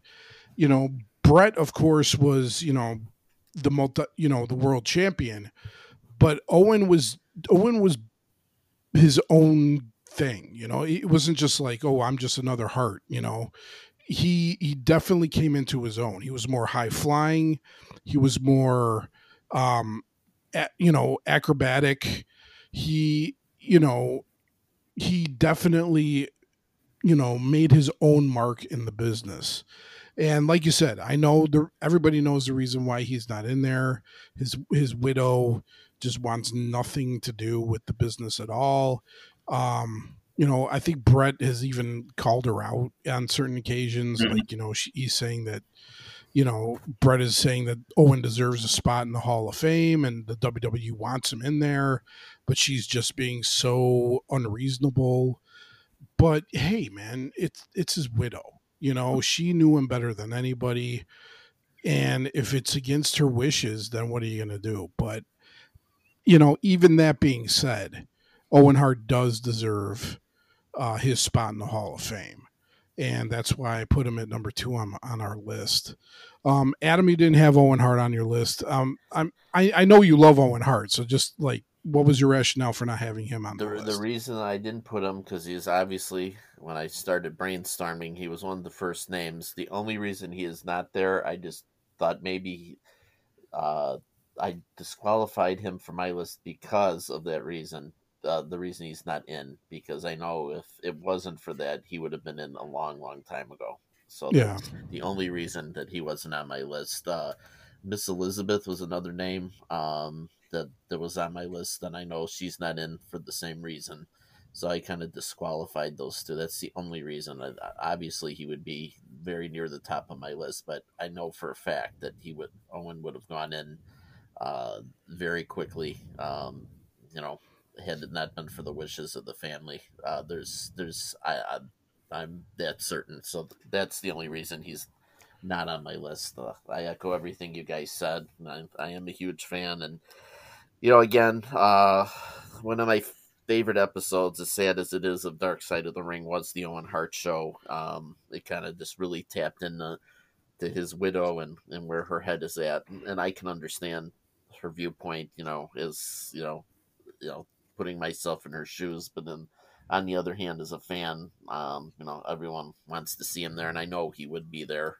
Um, and, and it, it and it, it has nothing to do with damage control. You know, Vince likes to do damage control with certain things, but uh, you know it would it, when he got got in whenever that would have been it would have been based on his contributions to the business only and not anything to do with his death or covering up or trying to make things look better um, i know everybody loved him as you guys mentioned he was tremendous talent tremendous guy um, so uh, there's no doubt he'd be in the hall of fame if it wasn't for his family's wishes so uh, yeah he he he certainly deserves it, and he would have been on my list. But uh, you know, again, I disqualified him just because of that. I I know he would have been there had it not been for the family situation. Okay, well there you go. There we go at number three. Uh, tie between CM Punk and Owen Hart, both coming in uh, with 19 points. All right.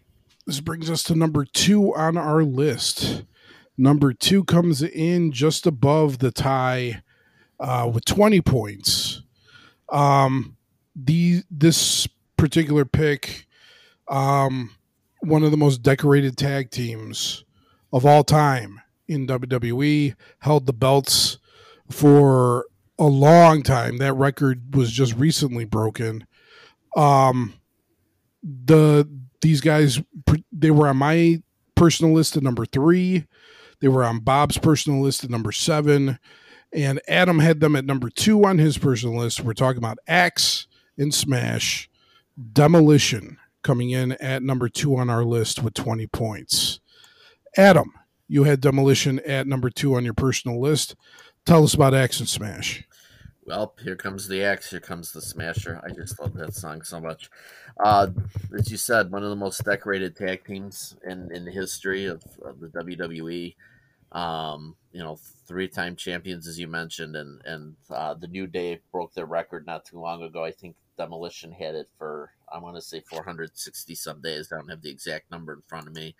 But, uh, you know the, the the knock that people had on them, and this has nothing to do with them not being in the Hall of Fame, but uh, you know they they were kind of looked at as a Road Warriors ripoff because of the face paint, and you know Vince you know wanted his own Road Warriors, you know, and, and that that may have been the case, but their style was I think was different than the Road Warriors. Uh, you know they didn't have a Doomsday Device type move. Um, you know they had the decapitation elbow, which was a cool move too, but um, you know these guys you know they looked uh they looked like badasses when they came to the ring and and their mo was to just beat the shit out of everybody and and and they really uh made it look convincing and they had the fearsome appearance. Um they worked with so many great tag teams uh, you know the strike force the british bulldogs the Hart foundation uh late in their run. Of course they they worked with uh the road warriors when they did come to the WWE. So, um, you know, again, uh, that was the golden era of, of tag team wrestling, as far as I'm concerned. Um, was when Demolition was reigning at the top. Uh, another another one of my personal favorite matches from an emotional standpoint uh, was when they won the belts at WrestleMania three, or I'm sorry, WrestleMania six for the third time. Um, when they faced Haku and Andre the Giant, because it was Andre's last uh, you know televised match in the WWF, and we all know how that ended um, when they won the belt at the Sky Dome.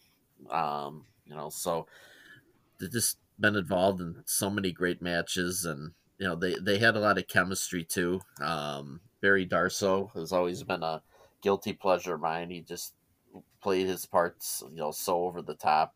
Uh, he was more the mouthpiece than Axe, but but uh, yeah, just always enjoyed them. I was huge fans, and and the reason why uh, they're not in is simply because, well, first I know they sued Vince McMahon, um, so that's something you don't want to do if you don't want to be in the Hall of Fame. Um, and I was there also a, uh, a copyright thing that they had with him too, for the right to the name.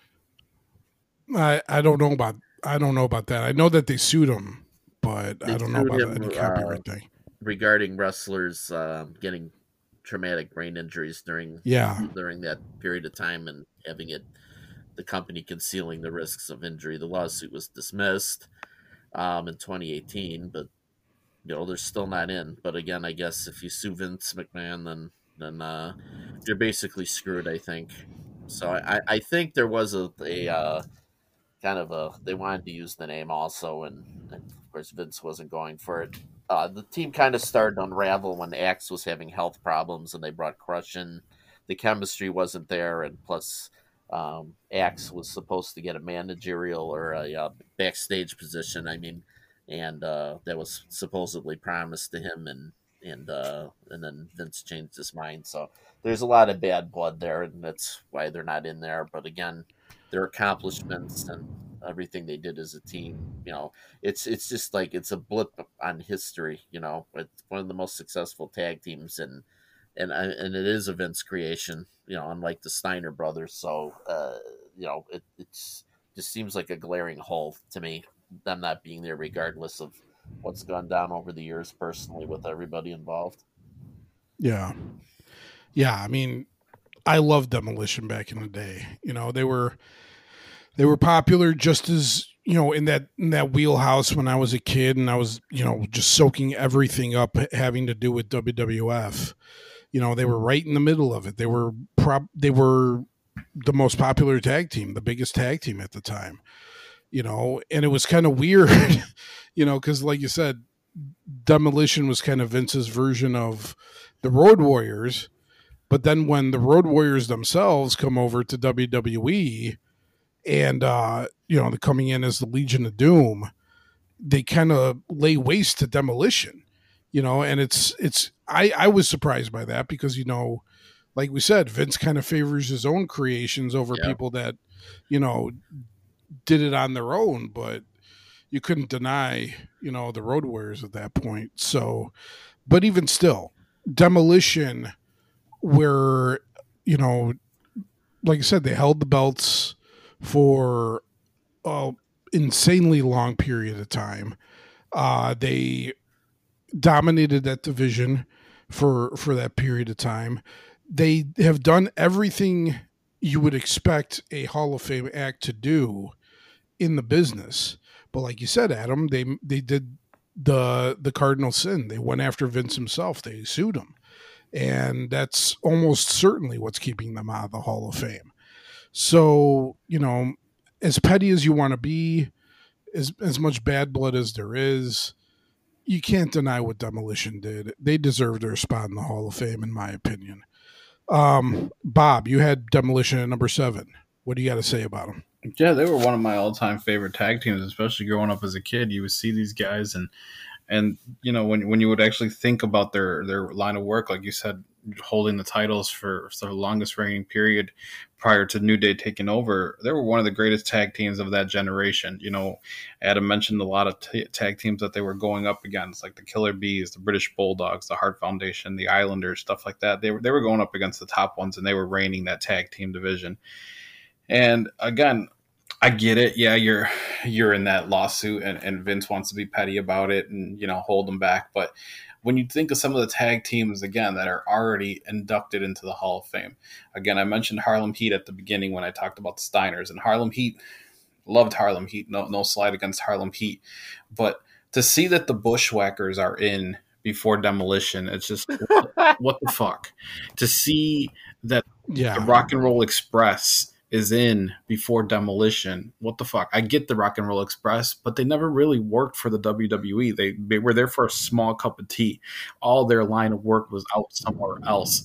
This is Vince's creation and demolition and it's not rewarded you know so it's just like how these two teams could be ahead of demolition is just a damn shame uh, again no slights of rock and roll Hall, uh, rock and roll express because of their line of work bushwhackers I, I will slight them there i don't give a fuck about the bushwhackers but it's just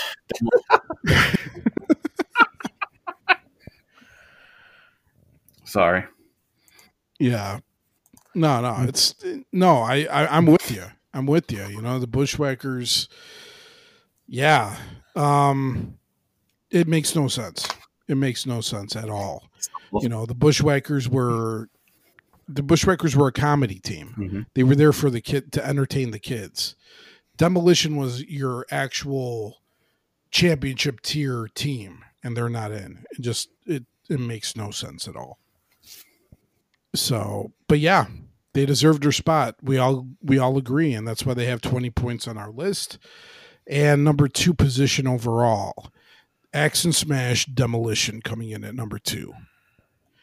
All right. Well, that brings us to our number one pick. But before we do that, let's go as we do every week to our honorable mentions. As I said at the at the beginning of the show, these are picks that got enough point, didn't get enough points to make the top 10, but they did get enough points to at least garner some mention for us. Um, let's start with our first honorable mention, which would be number 11 overall on our list, coming in with five and a half points.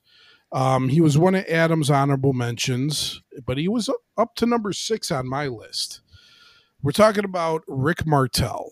Rick Martel coming in as our first honorable mention.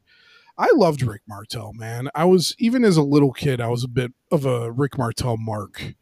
You know, he was I loved him as the model. I thought he was just like the ultimate sleazy heel. I loved the I loved the angle, you know, the rivalry he had with Jake Roberts. I loved the rivalry he had with Shawn Michaels over Sensational Sherri. I thought all that was money.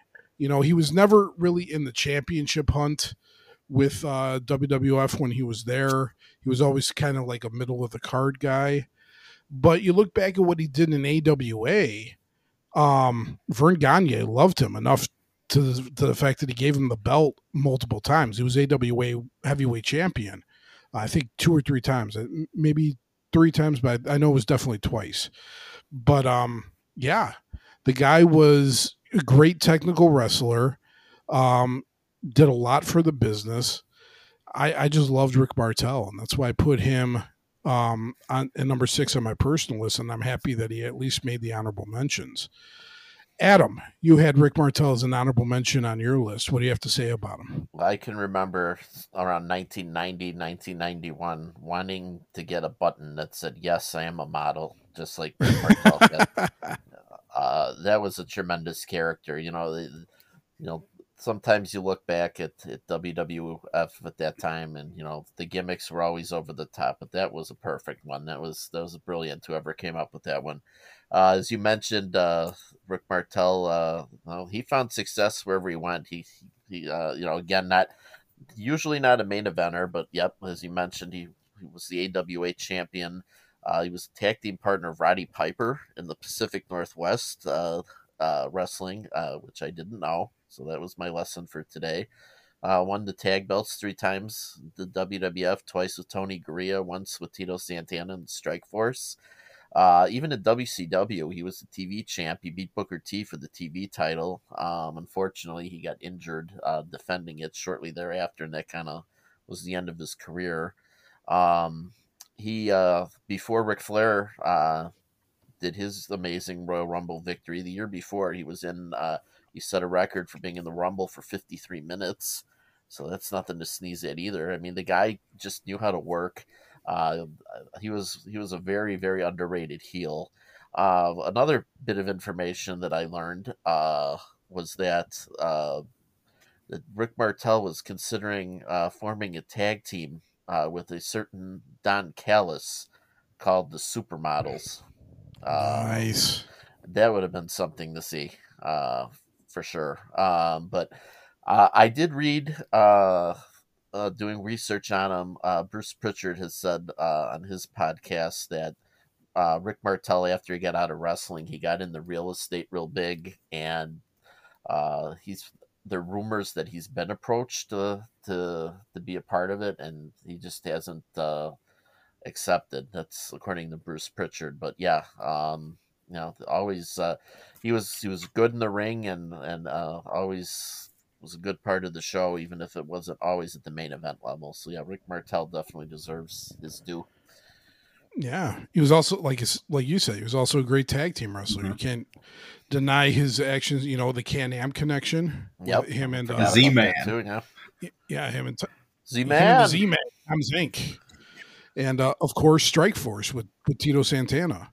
You know, and of course his uh, his heel turn on Tito is what led him to being the model. Yeah. So, yeah, Rick Rick Martel just overall, I, I I loved him. You know, and I'm glad he's found success in the real estate market outside of outside of wrestling, but he definitely deserves a space in the Hall of Fame, in I'm- my opinion. I'm So, house hunting. Maybe I should give him a call. Yeah, there you go. Yeah, just say uh, I, I'm looking for a house with elegance. He'll help you out. Real, real quick, I don't want to belabor the point, but uh, the, my cousin and I, um, when we were maybe 13, 14, somewhere around there, my father found a cologne called Arrogance and gave it to both of us for Christmas. Nice. I had that bottle for a long time.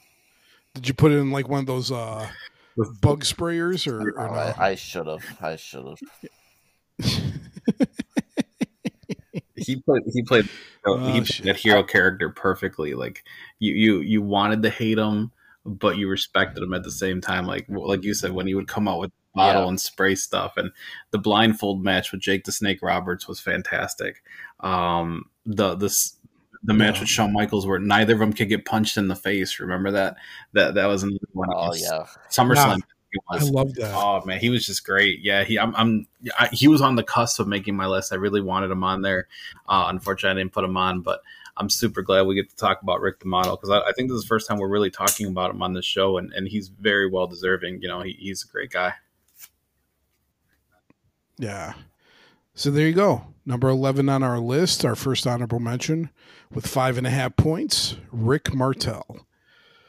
All right, let's go to our, our second honorable mention, number 12 on our list. Uh, she was number seven on my overall list, number 10 on Bob's overall list, coming in with five points.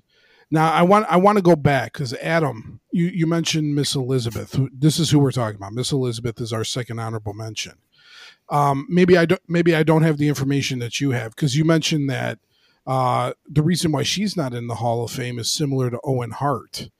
Um, is is like her family not allowing her in, yeah. or I believe that's where what I read. Yeah, I'm gonna. Okay. I'm gonna double check that while you're talking about her. yeah, but yeah, that's Miss Elizabeth comes in at number uh, twelve on our list, our second honorable mention with five points.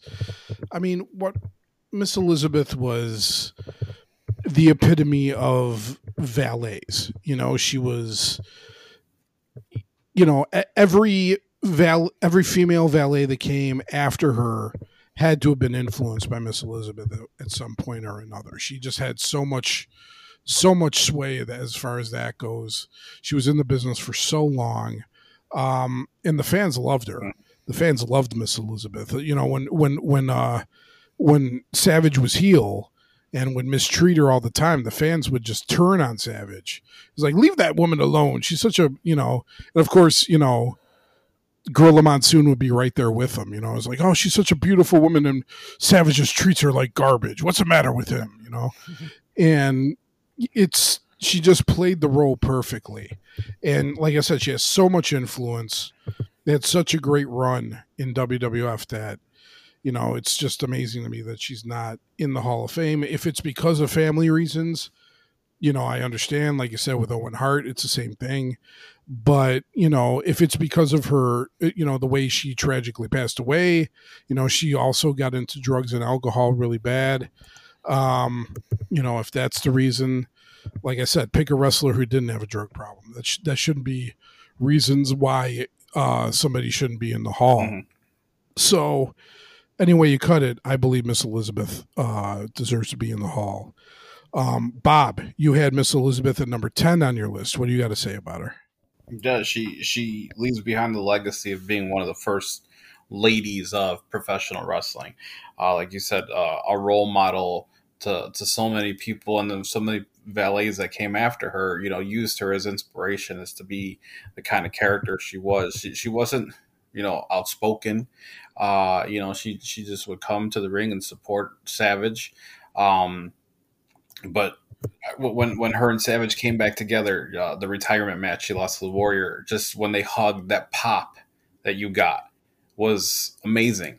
And then if you actually sit and think about it, you know, she even though the, the wrestling business at that time again was male dominate male dominated with the big names she was the main reason for many of those feuds. Savage is going up against uh, george the animal Steele. Why? Because of miss elizabeth.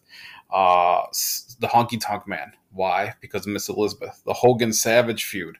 Why did that pick up? Because of miss elizabeth you know?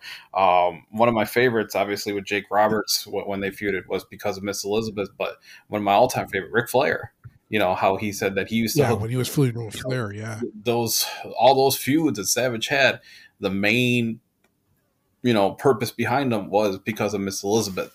So even though it was a male dominated sport, you actually try and say, hey, well, she's one of the names that's always going to pop out because of that, just because of the the how popular she was. So she she's another one that if I, I guess I could see it if her family doesn't want her involved, but uh, I had never heard of that reason, so that the same thing that you mentioned, Adam. I was kind of surprised about it, but um, if not, she's she's someone that's very well deserving. Yeah. Any news on that, Adam? Have you found anything? Trying to find it, and I'm not right now, so I might have misread something. I thought I saw it somewhere. Um, so most of the reasons I'm looking at uh, have to do with the way she died. But again, if that's the reason, that, then that's absolutely ridiculous. Yeah. Because again, unfortunately, drug overdoses and wrestling go hand in hand. So uh, I apologize if that's uh, not true information because she definitely would have been uh, in my top 10, if not my top 15. That's okay. Well, even still, she comes in with five points. Is our number 12 pick, our second honorable mention here. Miss Elizabeth coming in. All right, let's go to number 13, our third honorable mention. Uh, number 13 comes in with four points. Uh, those four points coming from Adam because uh, he is number seven on Adam's personal list. We're talking about renowned podcast host and current creative director of the WWE, Brother Love himself, Bruce Pritchard, is our number 13 pick with four points. Adam, he was number seven on your overall list. Tell us about Bruce Pritchard. I love him. Um, I, I'm I am absolutely flabbergasted that Bruce Pritchard is not in the Hall of Fame. I mean, he's he's one of Vince's guys. I mean, it's obviously there have been you know gaps in between uh, his service uh, in, in WWE, but uh, I mean, again, like I said with Paul Heyman, uh, there, there was plenty of time uh, to induct him when uh, he wasn't involved. Uh, of course, he started in the late '80s uh, doing a couple gimmicks before he really hit with the Brother Love character, um, which was a play on on uh, on preachers who you know shady TV preachers, which is still a thing today. Um, shady TV preachers and Brother Love, he still makes an appearance from time to time. Um, but I, I, just remember watching that and thinking, man, I hate this guy. What a jerk, you know, because something would always go down on the Brother Love show. Hogan would get sat on by Earthquake. We just talked about Rick Martel and Jake Roberts, where Jake was blinded by the arrogance spray. Just Something bad things always happen on the Brother Love show to our favorite wrestlers. So, uh, you know, that that was just a great character. But uh, beyond that, uh, Bruce was had served worn many hats in WWE. Um, you know, uh, if you listen to his podcast, you know when when you see vignettes, when you see uh, great moments like uh, you know the Big Boss Man towing away the Big Show's uh, father's casket with Big Show writing on top of it. Uh, Bruce Pritchard was the producer uh, of all those segments, uh, or a lot of those segments. Uh, he was part of the creative team. Um, he was head of talent relations for a while. I mean, he any hat that, that Vince wanted him to wear, he wore it, and and he was a huge part of the backstage. He ran the gorilla position uh, at, at, the pay per views and the shows. Uh, again, Vince has got you know Gerald Brisco, Pat Patterson, um, a few other guys like that who've just been with him and been were his right hand guys, and, and Bruce is one of them. Um, you know, twenty years with the WWE, and again a couple different runs.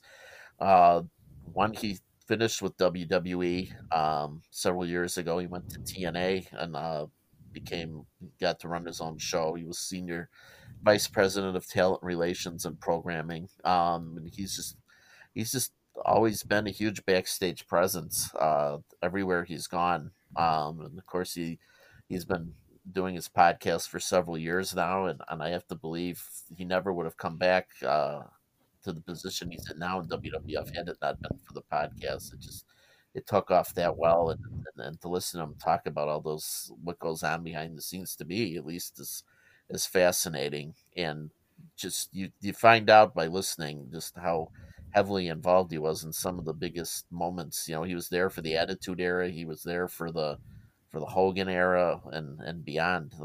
Just uh, a lot of history there, and a lot of a lot of work behind the scenes. And uh, I'm always been fascinated with that kind of stuff. So uh, Bruce deserves some love on my list just for that. Pardon the pun. All right. Well, there you go. Number 13 on our list, our third honorable mention. Brother Love himself, Bruce Pritchard. All right, let's get to number 14 on our list. Number 14, our fourth honorable mention, came in on all three of our lists and came in with three points altogether. Uh, this particular uh, performer was on my honorable mentions as well as Adam's honorable mentions. And he came in at number nine on Bob's overall list. We're talking about Flying Brian Pillman, the loose cannon himself, coming in at number 14 with three points overall. Bob, you had him the highest ranked at number nine. What do you got to say about Brian Pillman? Brian Pillman, there was like two two sides of Brian Pillman. There was the amazing athlete, um, you know, that would come in and do these aerial moves that you would not seen by an American based wrestler. Um, you know, that he was doing all these high flying things that you would see in Japanese wrestling or, or, or, Mexican wrestling. And then you had the loose cannon character where you just didn't know what the hell was going to happen, you know, with this guy at, at, at this drop of a dime. Um, but he's super, super talented. Um, he did, again, he was another one that did pretty well outside of, of, the WWE with the light heavyweight championship twice in WCW and tag team champ with the Hollywood Blondes and one of the most underrated tag teams over there that they had. Um, but over here, unfortunately, when it came to the WWE and they signed him to that guaranteed contract, he was hurt for most of the time. But again, even though he was hurt, he still had one of the biggest angles uh, with Stone Cold Steve Austin.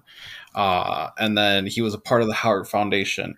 Um, you know, the guy was amazing on the mic. When he could wrestle, he was amazing in his in skilled work as well. Um, I'll always remember him just all of a sudden out of nowhere popping up in ECW and, and, just giving him the live mic there and letting him work. And that guy could work a crowd like no other. But when the lights went on and Brian Pillman was in the middle of the ring, the crowd popped. You know, you just always wanted to hear what this guy had to say.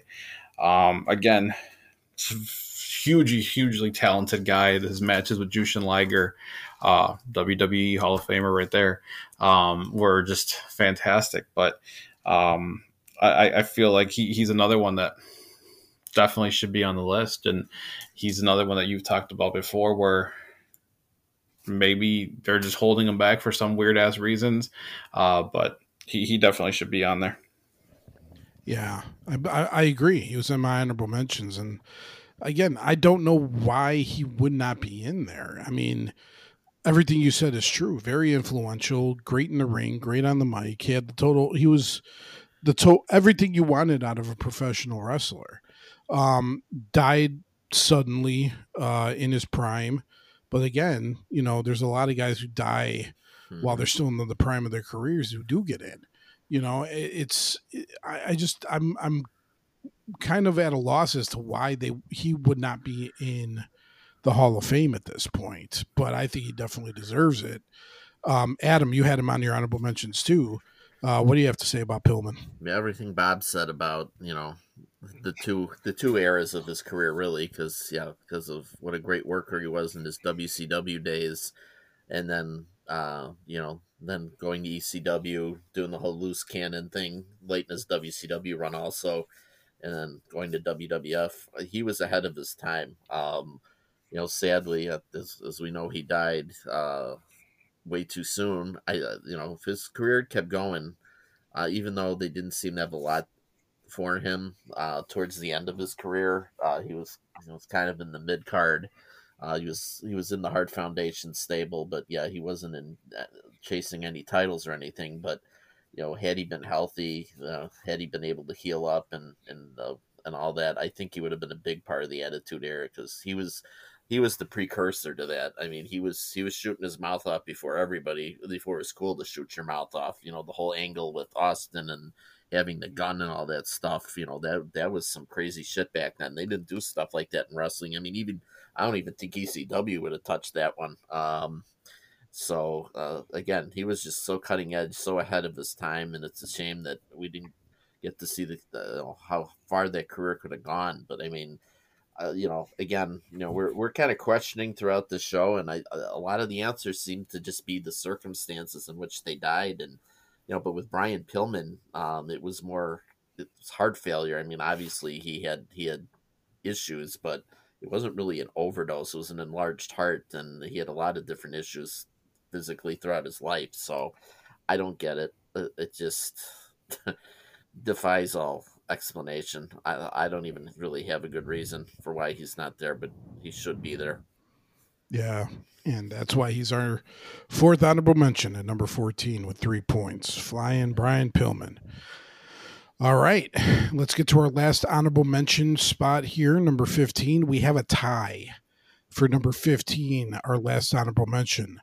Our first, each one comes in with two and a half points. Um, let's go to the first one. Uh, our first uh, honorable mention here at number 15 in the tie is the ninth wonder of the world, Chyna. Uh, she came in at number nine on my overall list, and she was one of Bob's honorable mentions. Uh, I'll go really quick here because I, I kind of covered this ground. Me and Bob covered the ground about Chyna uh, on last week's show with the top female wrestlers. Um, Chyna is in the Hall of Fame as a member of DX, but uh, that's not good enough, in my opinion. She definitely deserves to be there on her own. It feels like um, they finally kind of acquiesced and put Chyna in as a member of DX as a way of just being like, okay, well, now she's in. Now you guys can stop bothering us. Um, she deserves more than that. She deserves to be in there on her own. Uh, she because she just revolutionized women's wrestling and had such a big impact on uh, wrestling in general for that short period of time in the Attitude Era that she did, that she definitely deserves her own single solitary mention in the WWE Hall of Fame. Um, I know it kind of with her actually being in as a member of DX, you know, it kind of flies against what we're saying, but like I said, she deserves to be in there as a, as a solo. You know, just her being a part of DX to me just doesn't fly. Um, Bob, you had her on your honorable mentions, so what do you have to say about Chyna? I agree with everything you said. I mean, she she definitely, like you said, I feel like they put her in there in DX just to make people happy, but she definitely deserves to be in there just because of how she was just a trailblazer for women wrestling, uh, being able to win men's belts and hold up with the men, and you know, she opened up a lot of doors for a lot of women just to you know partake in uh, wrestling with men and, and and you know get more of a a spotlight on them. So she, I, I definitely believe she deserves it. Yeah. All right. Well, like I mentioned, it was a tie for our last honorable mention spot of 15. The other performer that came in with two and a half points was one of Bob's honorable mentions, and it was number nine on Adam's overall list. We're talking about William Regal. William Regal tied with Chyna for our last honorable mention spot here at number 15. Adam, what do you have to say about William Regal? this is another case of well, are they waiting till he doesn't work for WWE anymore? Because William Regal hasn't really been an active competitor for the last uh, uh, eight years or so. Um, so I find that interesting. Obviously, he's the GM for NXT, um, but uh, again, uh, he hasn't been an active competitor. Uh, as a wrestler alone, he should be in. Um, not to take anything away from what he's done after his ring career is over, because I mean he's he's just a big part of, of the WWE family as a first as a commentator, then then the NXT GM. He's also a trainer, so I mean he's already doing a lot behind the scenes. But uh, William Regal, to me, when I think of him, uh, is I think he's still WCW TV champion, even though WCW hasn't existed for 20 years. Uh, this, just, he always seemed to be the TV champion, and uh, truthfully, to me, that that belt really was like, uh, what is this belt? But he he brought a lot of prestige to it because he won it so many times, and he he def- seemed to defend it all the time on on pay per views and Saturday nights and shows like that.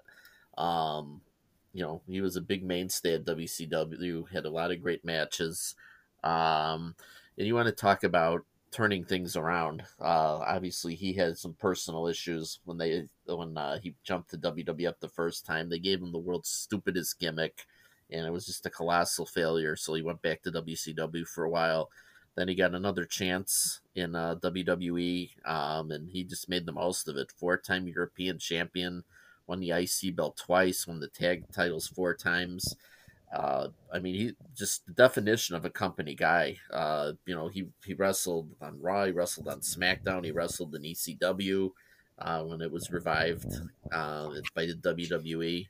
Um, and again, just a, a big time contributor backstage uh, for years. And uh, the guy, you know, he had, he kind of had a shoot style to him wrestling, but as the years went on, uh, you know, he had that the that British humor that everyone loves so much.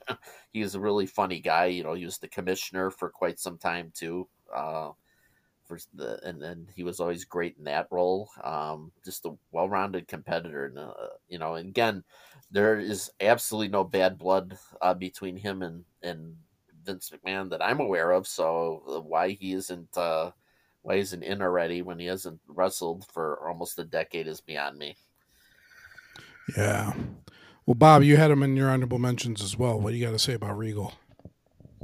He's another one that I loved. He, he's uh, you know, one of the most to me he's one of the most underrated wrestlers uh, of all time. Like just super respected by everybody in the business. You know, you hear stories about him, and I mean, just to go over that, um, the when he was in WCW, um, Japanese legend Antonio Inoki wanted to do a few matches here in the United States. Antonio Inoki in Japan is the man. You know, he just he, that's just how amazing he is. So when he came over here, he wanted to do a show with WCW at Clash of the Champions. You had Sting, you had Ric Flair, you had Luger, you had all these big names, and he personally hand selected William Regal because that's who he wanted to wrestle against. So I mean, to get that from a Japanese legend just shows the respect you have in the business. And you know, just uh, the guy was fantastic on the mic. He could work his ass off. I loved how he he stiff Goldberg. Uh, you know, and Goldberg was during yeah. his monster reign. Uh, he, he's a guy that's just very well deserving of it. Why it hasn't happened, I'm not sure, but uh, he's another one that when when they announce that he's going to be inducted, uh, you're just going to sit back and clap and be like, that that's very well deserved. Yeah, I mean, I, I didn't put Regal on my list for the same reason, Bob. You said you didn't put Heyman on your list. I think he's a slam dunk. You know, I mean, he's still very active in the company. He's still, like Adam said, the, G- the GM for NXT. So he still has a TV presence and he does all that work backstage for the company. Um, I just, I think it's only a matter of time before he's in. And that's why I didn't put him on there. Um, I just, to me personally, I think he has a much better chance. I'm more at ease in thinking that he's going to make the Hall of Fame than I am Paul Heyman. Because, like I said, Heyman kind of has this contentious relationship with Vince. So who knows if he's going to make it or not. But I don't get that from William Regal at all. I think he's contributed so much to the company that I think eventually he will get in. But I do agree with you guys that he should have been in a lot earlier than what he has been, which is currently not at all. So yeah, he definitely deserves to be in there, and I agree with you guys. So there we go. our last honorable mention, number 15, like we said, it was a tie between Chyna and William Regal, each coming in with two and a half I, points.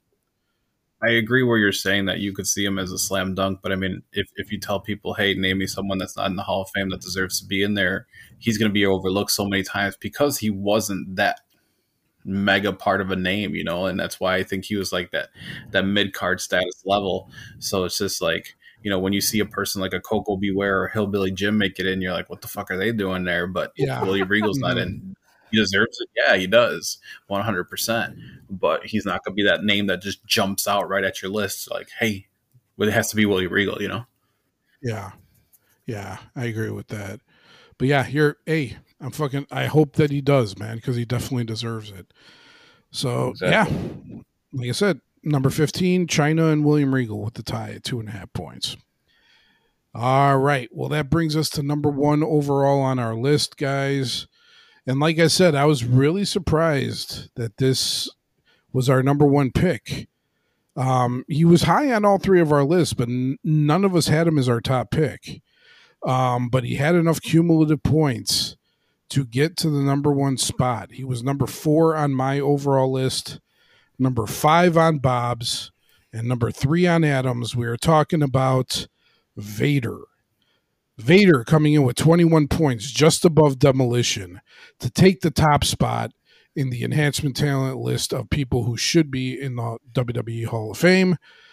Adam, you had Vader all the way at number three on your list. You had him at the, you know the highest ranked out of all of us. So We'll start with you. What do you have to say about Vader? Again, a big, big mark, as I mentioned before. Uh, he's my all-time favorite uh, big guy wrestler. I mean, I can remember seeing him do a moonsault uh, when I was a kid uh, on on some poor jobber, and I'm like, holy shit, this guy's 450 pounds and he's flipping off the top rope. This guy is a badass. Uh, I, I'm also a huge Star Wars fan, so Darth Vader being my favorite. So when he carried that mask to the ring, so I guess the love affair started early. But um, again, this is a, in my opinion, this is a classic case of oh, not my creation. So uh, I'm gonna shit all over it. Um, this guy, you know, has all over the world, wherever he's gone, uh, except for WWE. Uh, he's a legend in Japan. He he won the the Triple Crown Championship in all Japan twice the IWGP Championship in New Japan three times. Uh, of course, everyone knows WCW. Uh, he's a three-time world champion, and there there was just a period there where he was the guy. You know, the uh, guys like Ron Simmons, future Hall of Famer, Sting, future Hall of Famer, um, Count British Bulldog, future Hall of Famer. Just a few off the top of my head. Cactus Jack, you know, nobody could beat this guy. Uh, and and you know he had Harley Race as his manager, and yeah, there were some there were some uh, dusty finishes or some screw job finishes, but Vader beat a lot of these guys clean, and uh, you know just made a huge impression on me. Uh, I love this stiff style. Uh, you know, many uh many a talent can tell you about Vader's punches and taking those in the ring. Stiff worker, again, so athletic as a big man you know, um, and then you know things uh, went south in WCW when he had that backstage altercation with Paul Orndorff, and uh, so he winds up in WWF. And I remember hearing about that and going, "Oh well, uh, he's going to be champion in no time." And then the politics of pro wrestling take over, and all of a sudden Vader's too fat. Uh, Shawn Michaels doesn't like him or doesn't want to work with him or, or, or what whatever Shawn Michaels and the Kliq's problem was with him. Uh, the guy got shat on for three years. Uh, and you just see the body work he did before his WWE run and then after you know, going back to Japan and, and winning more titles and being huge name over there. Uh, I, I just I never understood what the deal was, why why he never got over in WWE because he had the tools and guys like Mick Foley and Austin have said in interviews, you know, they can't believe it themselves that, that they had this this great talent to use and they never used them. Um, so I think it's just it's just again, it's not my creation, not my cup of tea. So uh, you know, uh, Vader, of course, sadly passed away a couple years ago. Um, you know, he did make some appearances on Raw uh, prior to his death and did some stuff for the company, but uh, you know, he he was uh, he had a heart condition, I believe. They told him he had two years to live. They had every opportunity to, to do the right thing, and they just didn't, and it's it's a shame. Yeah, yeah, I definitely agree. I mean, like you said, he was a monster. He was booked, and he was booked as a monster everywhere he went, except for WWE. Like you said, Japan, WCW, everywhere he went, he just dominated. But Vince made a joke out of him. I don't know why. Uh, it well, I, I kind of do know why. Like you said, he ran afoul of the Kliq. And at that point in time in the company, you know, Shawn Michaels had Vince's ear because he was the champ. And if you ran afoul of Shawn Michaels, guess what? You weren't going to get pushed. And Vader, you know, as much of a decorated champion as he was, was just floundering in WWE, WWF, and it was it was really hard to watch. Um, and it's a it's a damn shame because, like I said, he's so agile for a big man. Super heavyweights doing moonsaults. I mean, Jesus Christ, you don't see that, you know. And like I said, I know he had a reputation for being stiff in the ring, but that just added to his allure. Just like the way that he gave the you know the Vader bombs and and everything it was just brutal, but it added to his mystique, and I loved it. Um, yeah, and it just I, I I don't know why he's not in the Hall of Fame. If he definitely deserves a spot in there. The closest he ever got to the Hall of Fame is when he inducted Stan Hansen. That you know that's that's the closest he's gotten to the Hall of Fame, and that's a damn shame. Vader deserves a spot in there, and I I like like you said, Adam. I ju- I'm just dumbfounded as to why he, he's not in there. Um, Bob, what do you have to say about Vader? I always love Vader. Like uh, we've talked about before, especially in the WCW, episode. You know, the, he he redefined what it meant to be a big man in the world of wrestling. You know, like he would do those moonsaults and those splashes with the greatest of ease and no problem. Um, you know, when he would hit you, he would make it look like he hit hit hit you. You know, like it, it was just that effective. Um, and, and, other companies used them. Japan used them the way he was supposed to do. Uh, WCW used him with Sting and Flair and Hogan the way he was supposed to be used. And then he comes over and, like you said, he, he runs a follow the Kliq. And um, I, I, read an interview with Jim Cornette the other day where Jim Cornette said that uh, when Vader came over to the WWE, he was put in there with Shawn Michaels. So after the after the match, Vader rolls out of the ring and he's crying. And Jim Cornette says, "What the hell happened?" And he says, "I lifted up Shawn Michaels by his hair too rough, I guess." And he said he pulled him into the corner and he said i'm going to have your ass fired for what you just did to me. And, and, vader starts crying because of it because you know and it's just like it, it's hard a story to hear because you see vader and the big man that he is. But if jim cornette's telling the story you know obviously he was the manager for vader at that time. You'll, you'll probably want to believe it. And because that's the pull and the power that shawn michaels had. So uh, they, they made him look like shit. They never used him the proper way but it, it was just a, a damn shame. Um, you know, like I said, for such a big man to be able to move with the greatest of ease like he did, it's just definitely well deserving the day that he decides to get in as well when they put him in there. And it's a shame that he'll never live to see it because he passed away, obviously, but uh, very well deserving of a top spot. Yeah, totally agree. So, yeah, there you go. And 21 points at our number one spot. We have Vader. All right. Well, that's our list. That's the enhancement talent list of our top 10 wrestlers who deserve to be in the WWE Hall of Fame. Uh, like we do every week, let's do a quick rundown back of our top 10 list. At number 10, with seven points, we had Jim Cornette. At number nine, with seven and a half points, the Steiner brothers. At number eight, with seven and a half points as well, but with the tiebreaker, we have Sid. At number seven, with eight and a half points, Bam Bam Bigelow. At number six, with 10 points, we have Paul Heyman.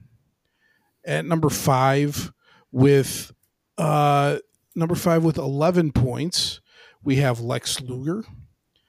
At number four with 14 points, we have the Dynamite Kid.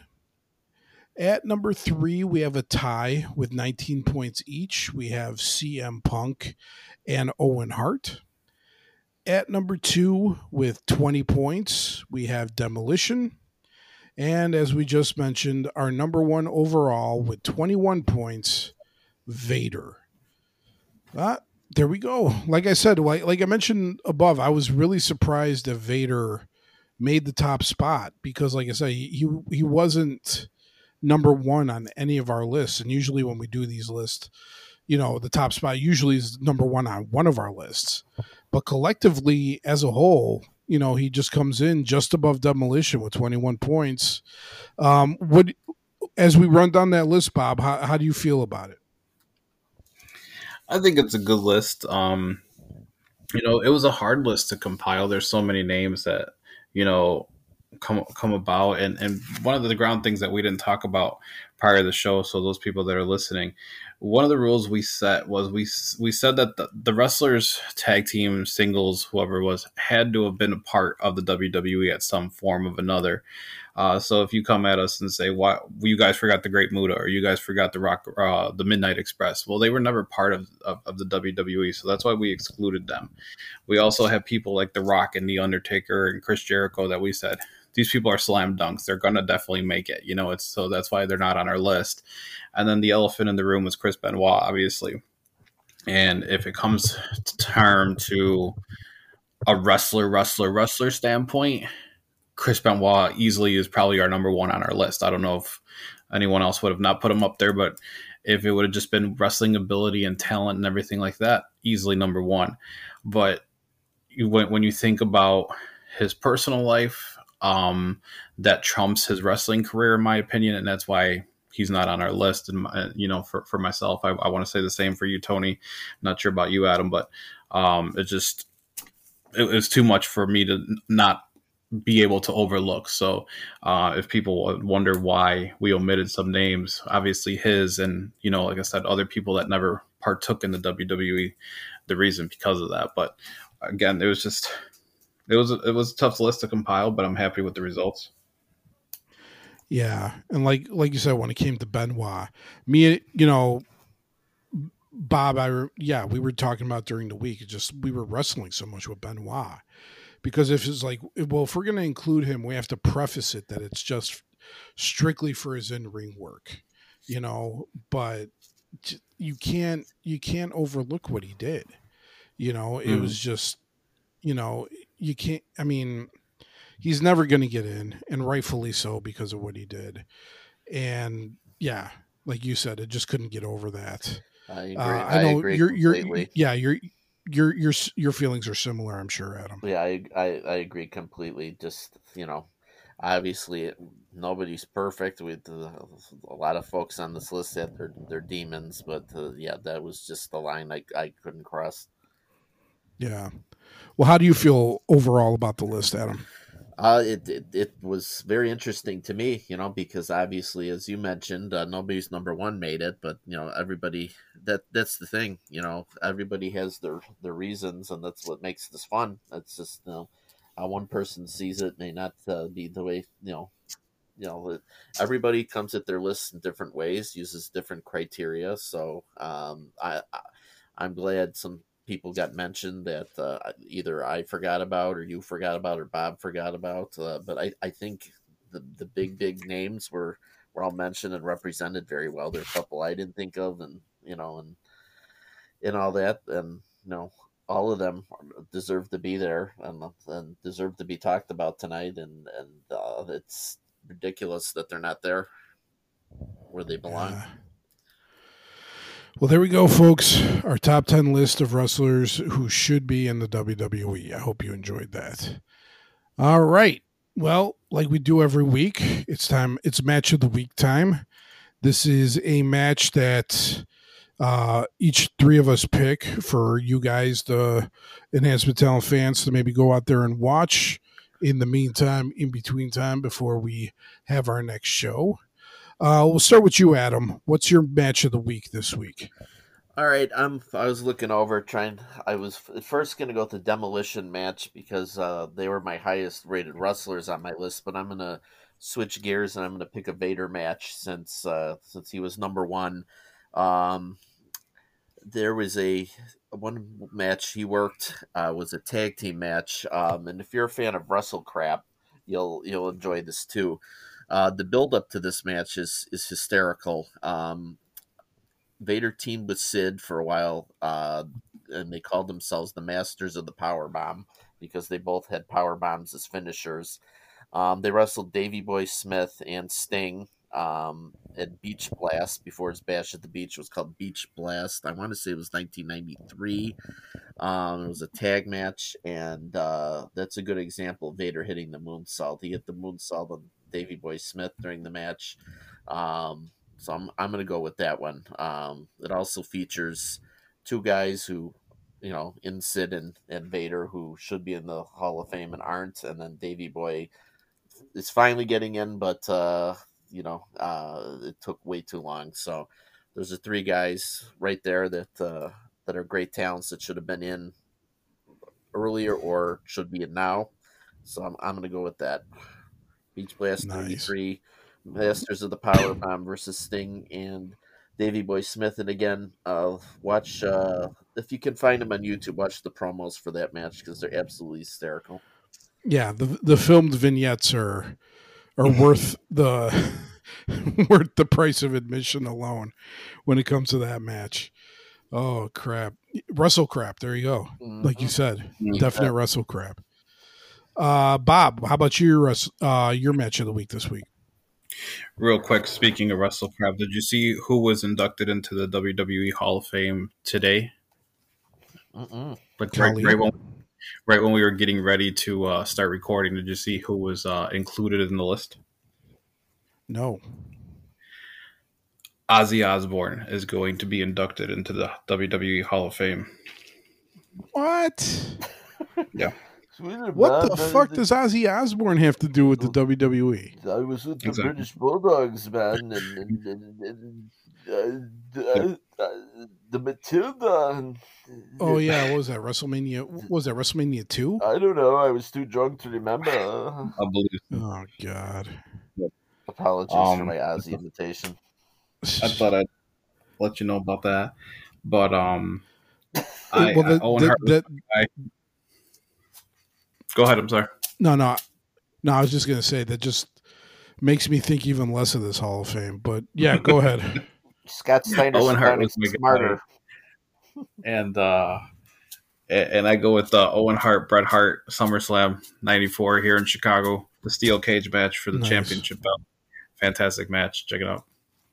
I was Yeah. there. It was a great match. Definite classic.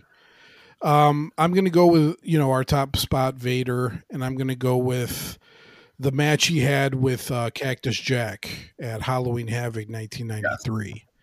Uh, just a brutal match and it's definitely I mean for those two guys probably my favorite match that those two had in their rivalry. So yeah, go back and watch Halloween Havoc 1993, that match between Vader, Vader and Cactus Jack. Yeah, I almost won It's with that one. Yeah, I agree. Yeah. I agree. All right. Well, there you have it, folks. Thank you again for listening to another episode of the Enhancement Talent this week. As always, please drop us a line. Uh, you can contact us at our email address. It's enhancementtalent316 at gmail.com. Again, that's enhancementtalent316 at gmail.com. Or you can look up our our uh, Facebook fan page. Just look up Enhancement Talent on Facebook. Uh, click on the join button. Me, Adam, and Bob are all admins, and we will let you in, and you can interact with the fan community that we have. All right. Well, we're going to wrap this up now. I want to thank everybody for listening, of course. I want to thank everybody for their support. So, for the Warsaw Blonde himself, Adam Kolavic, and for the other half of the fabulous Lopez cousins, Dr. Bob Lopez, I'm Tony Lopez, Enjoy the rest of your Easter, whatever's left of it. And we will talk to you guys next week. Have a good week. Good night.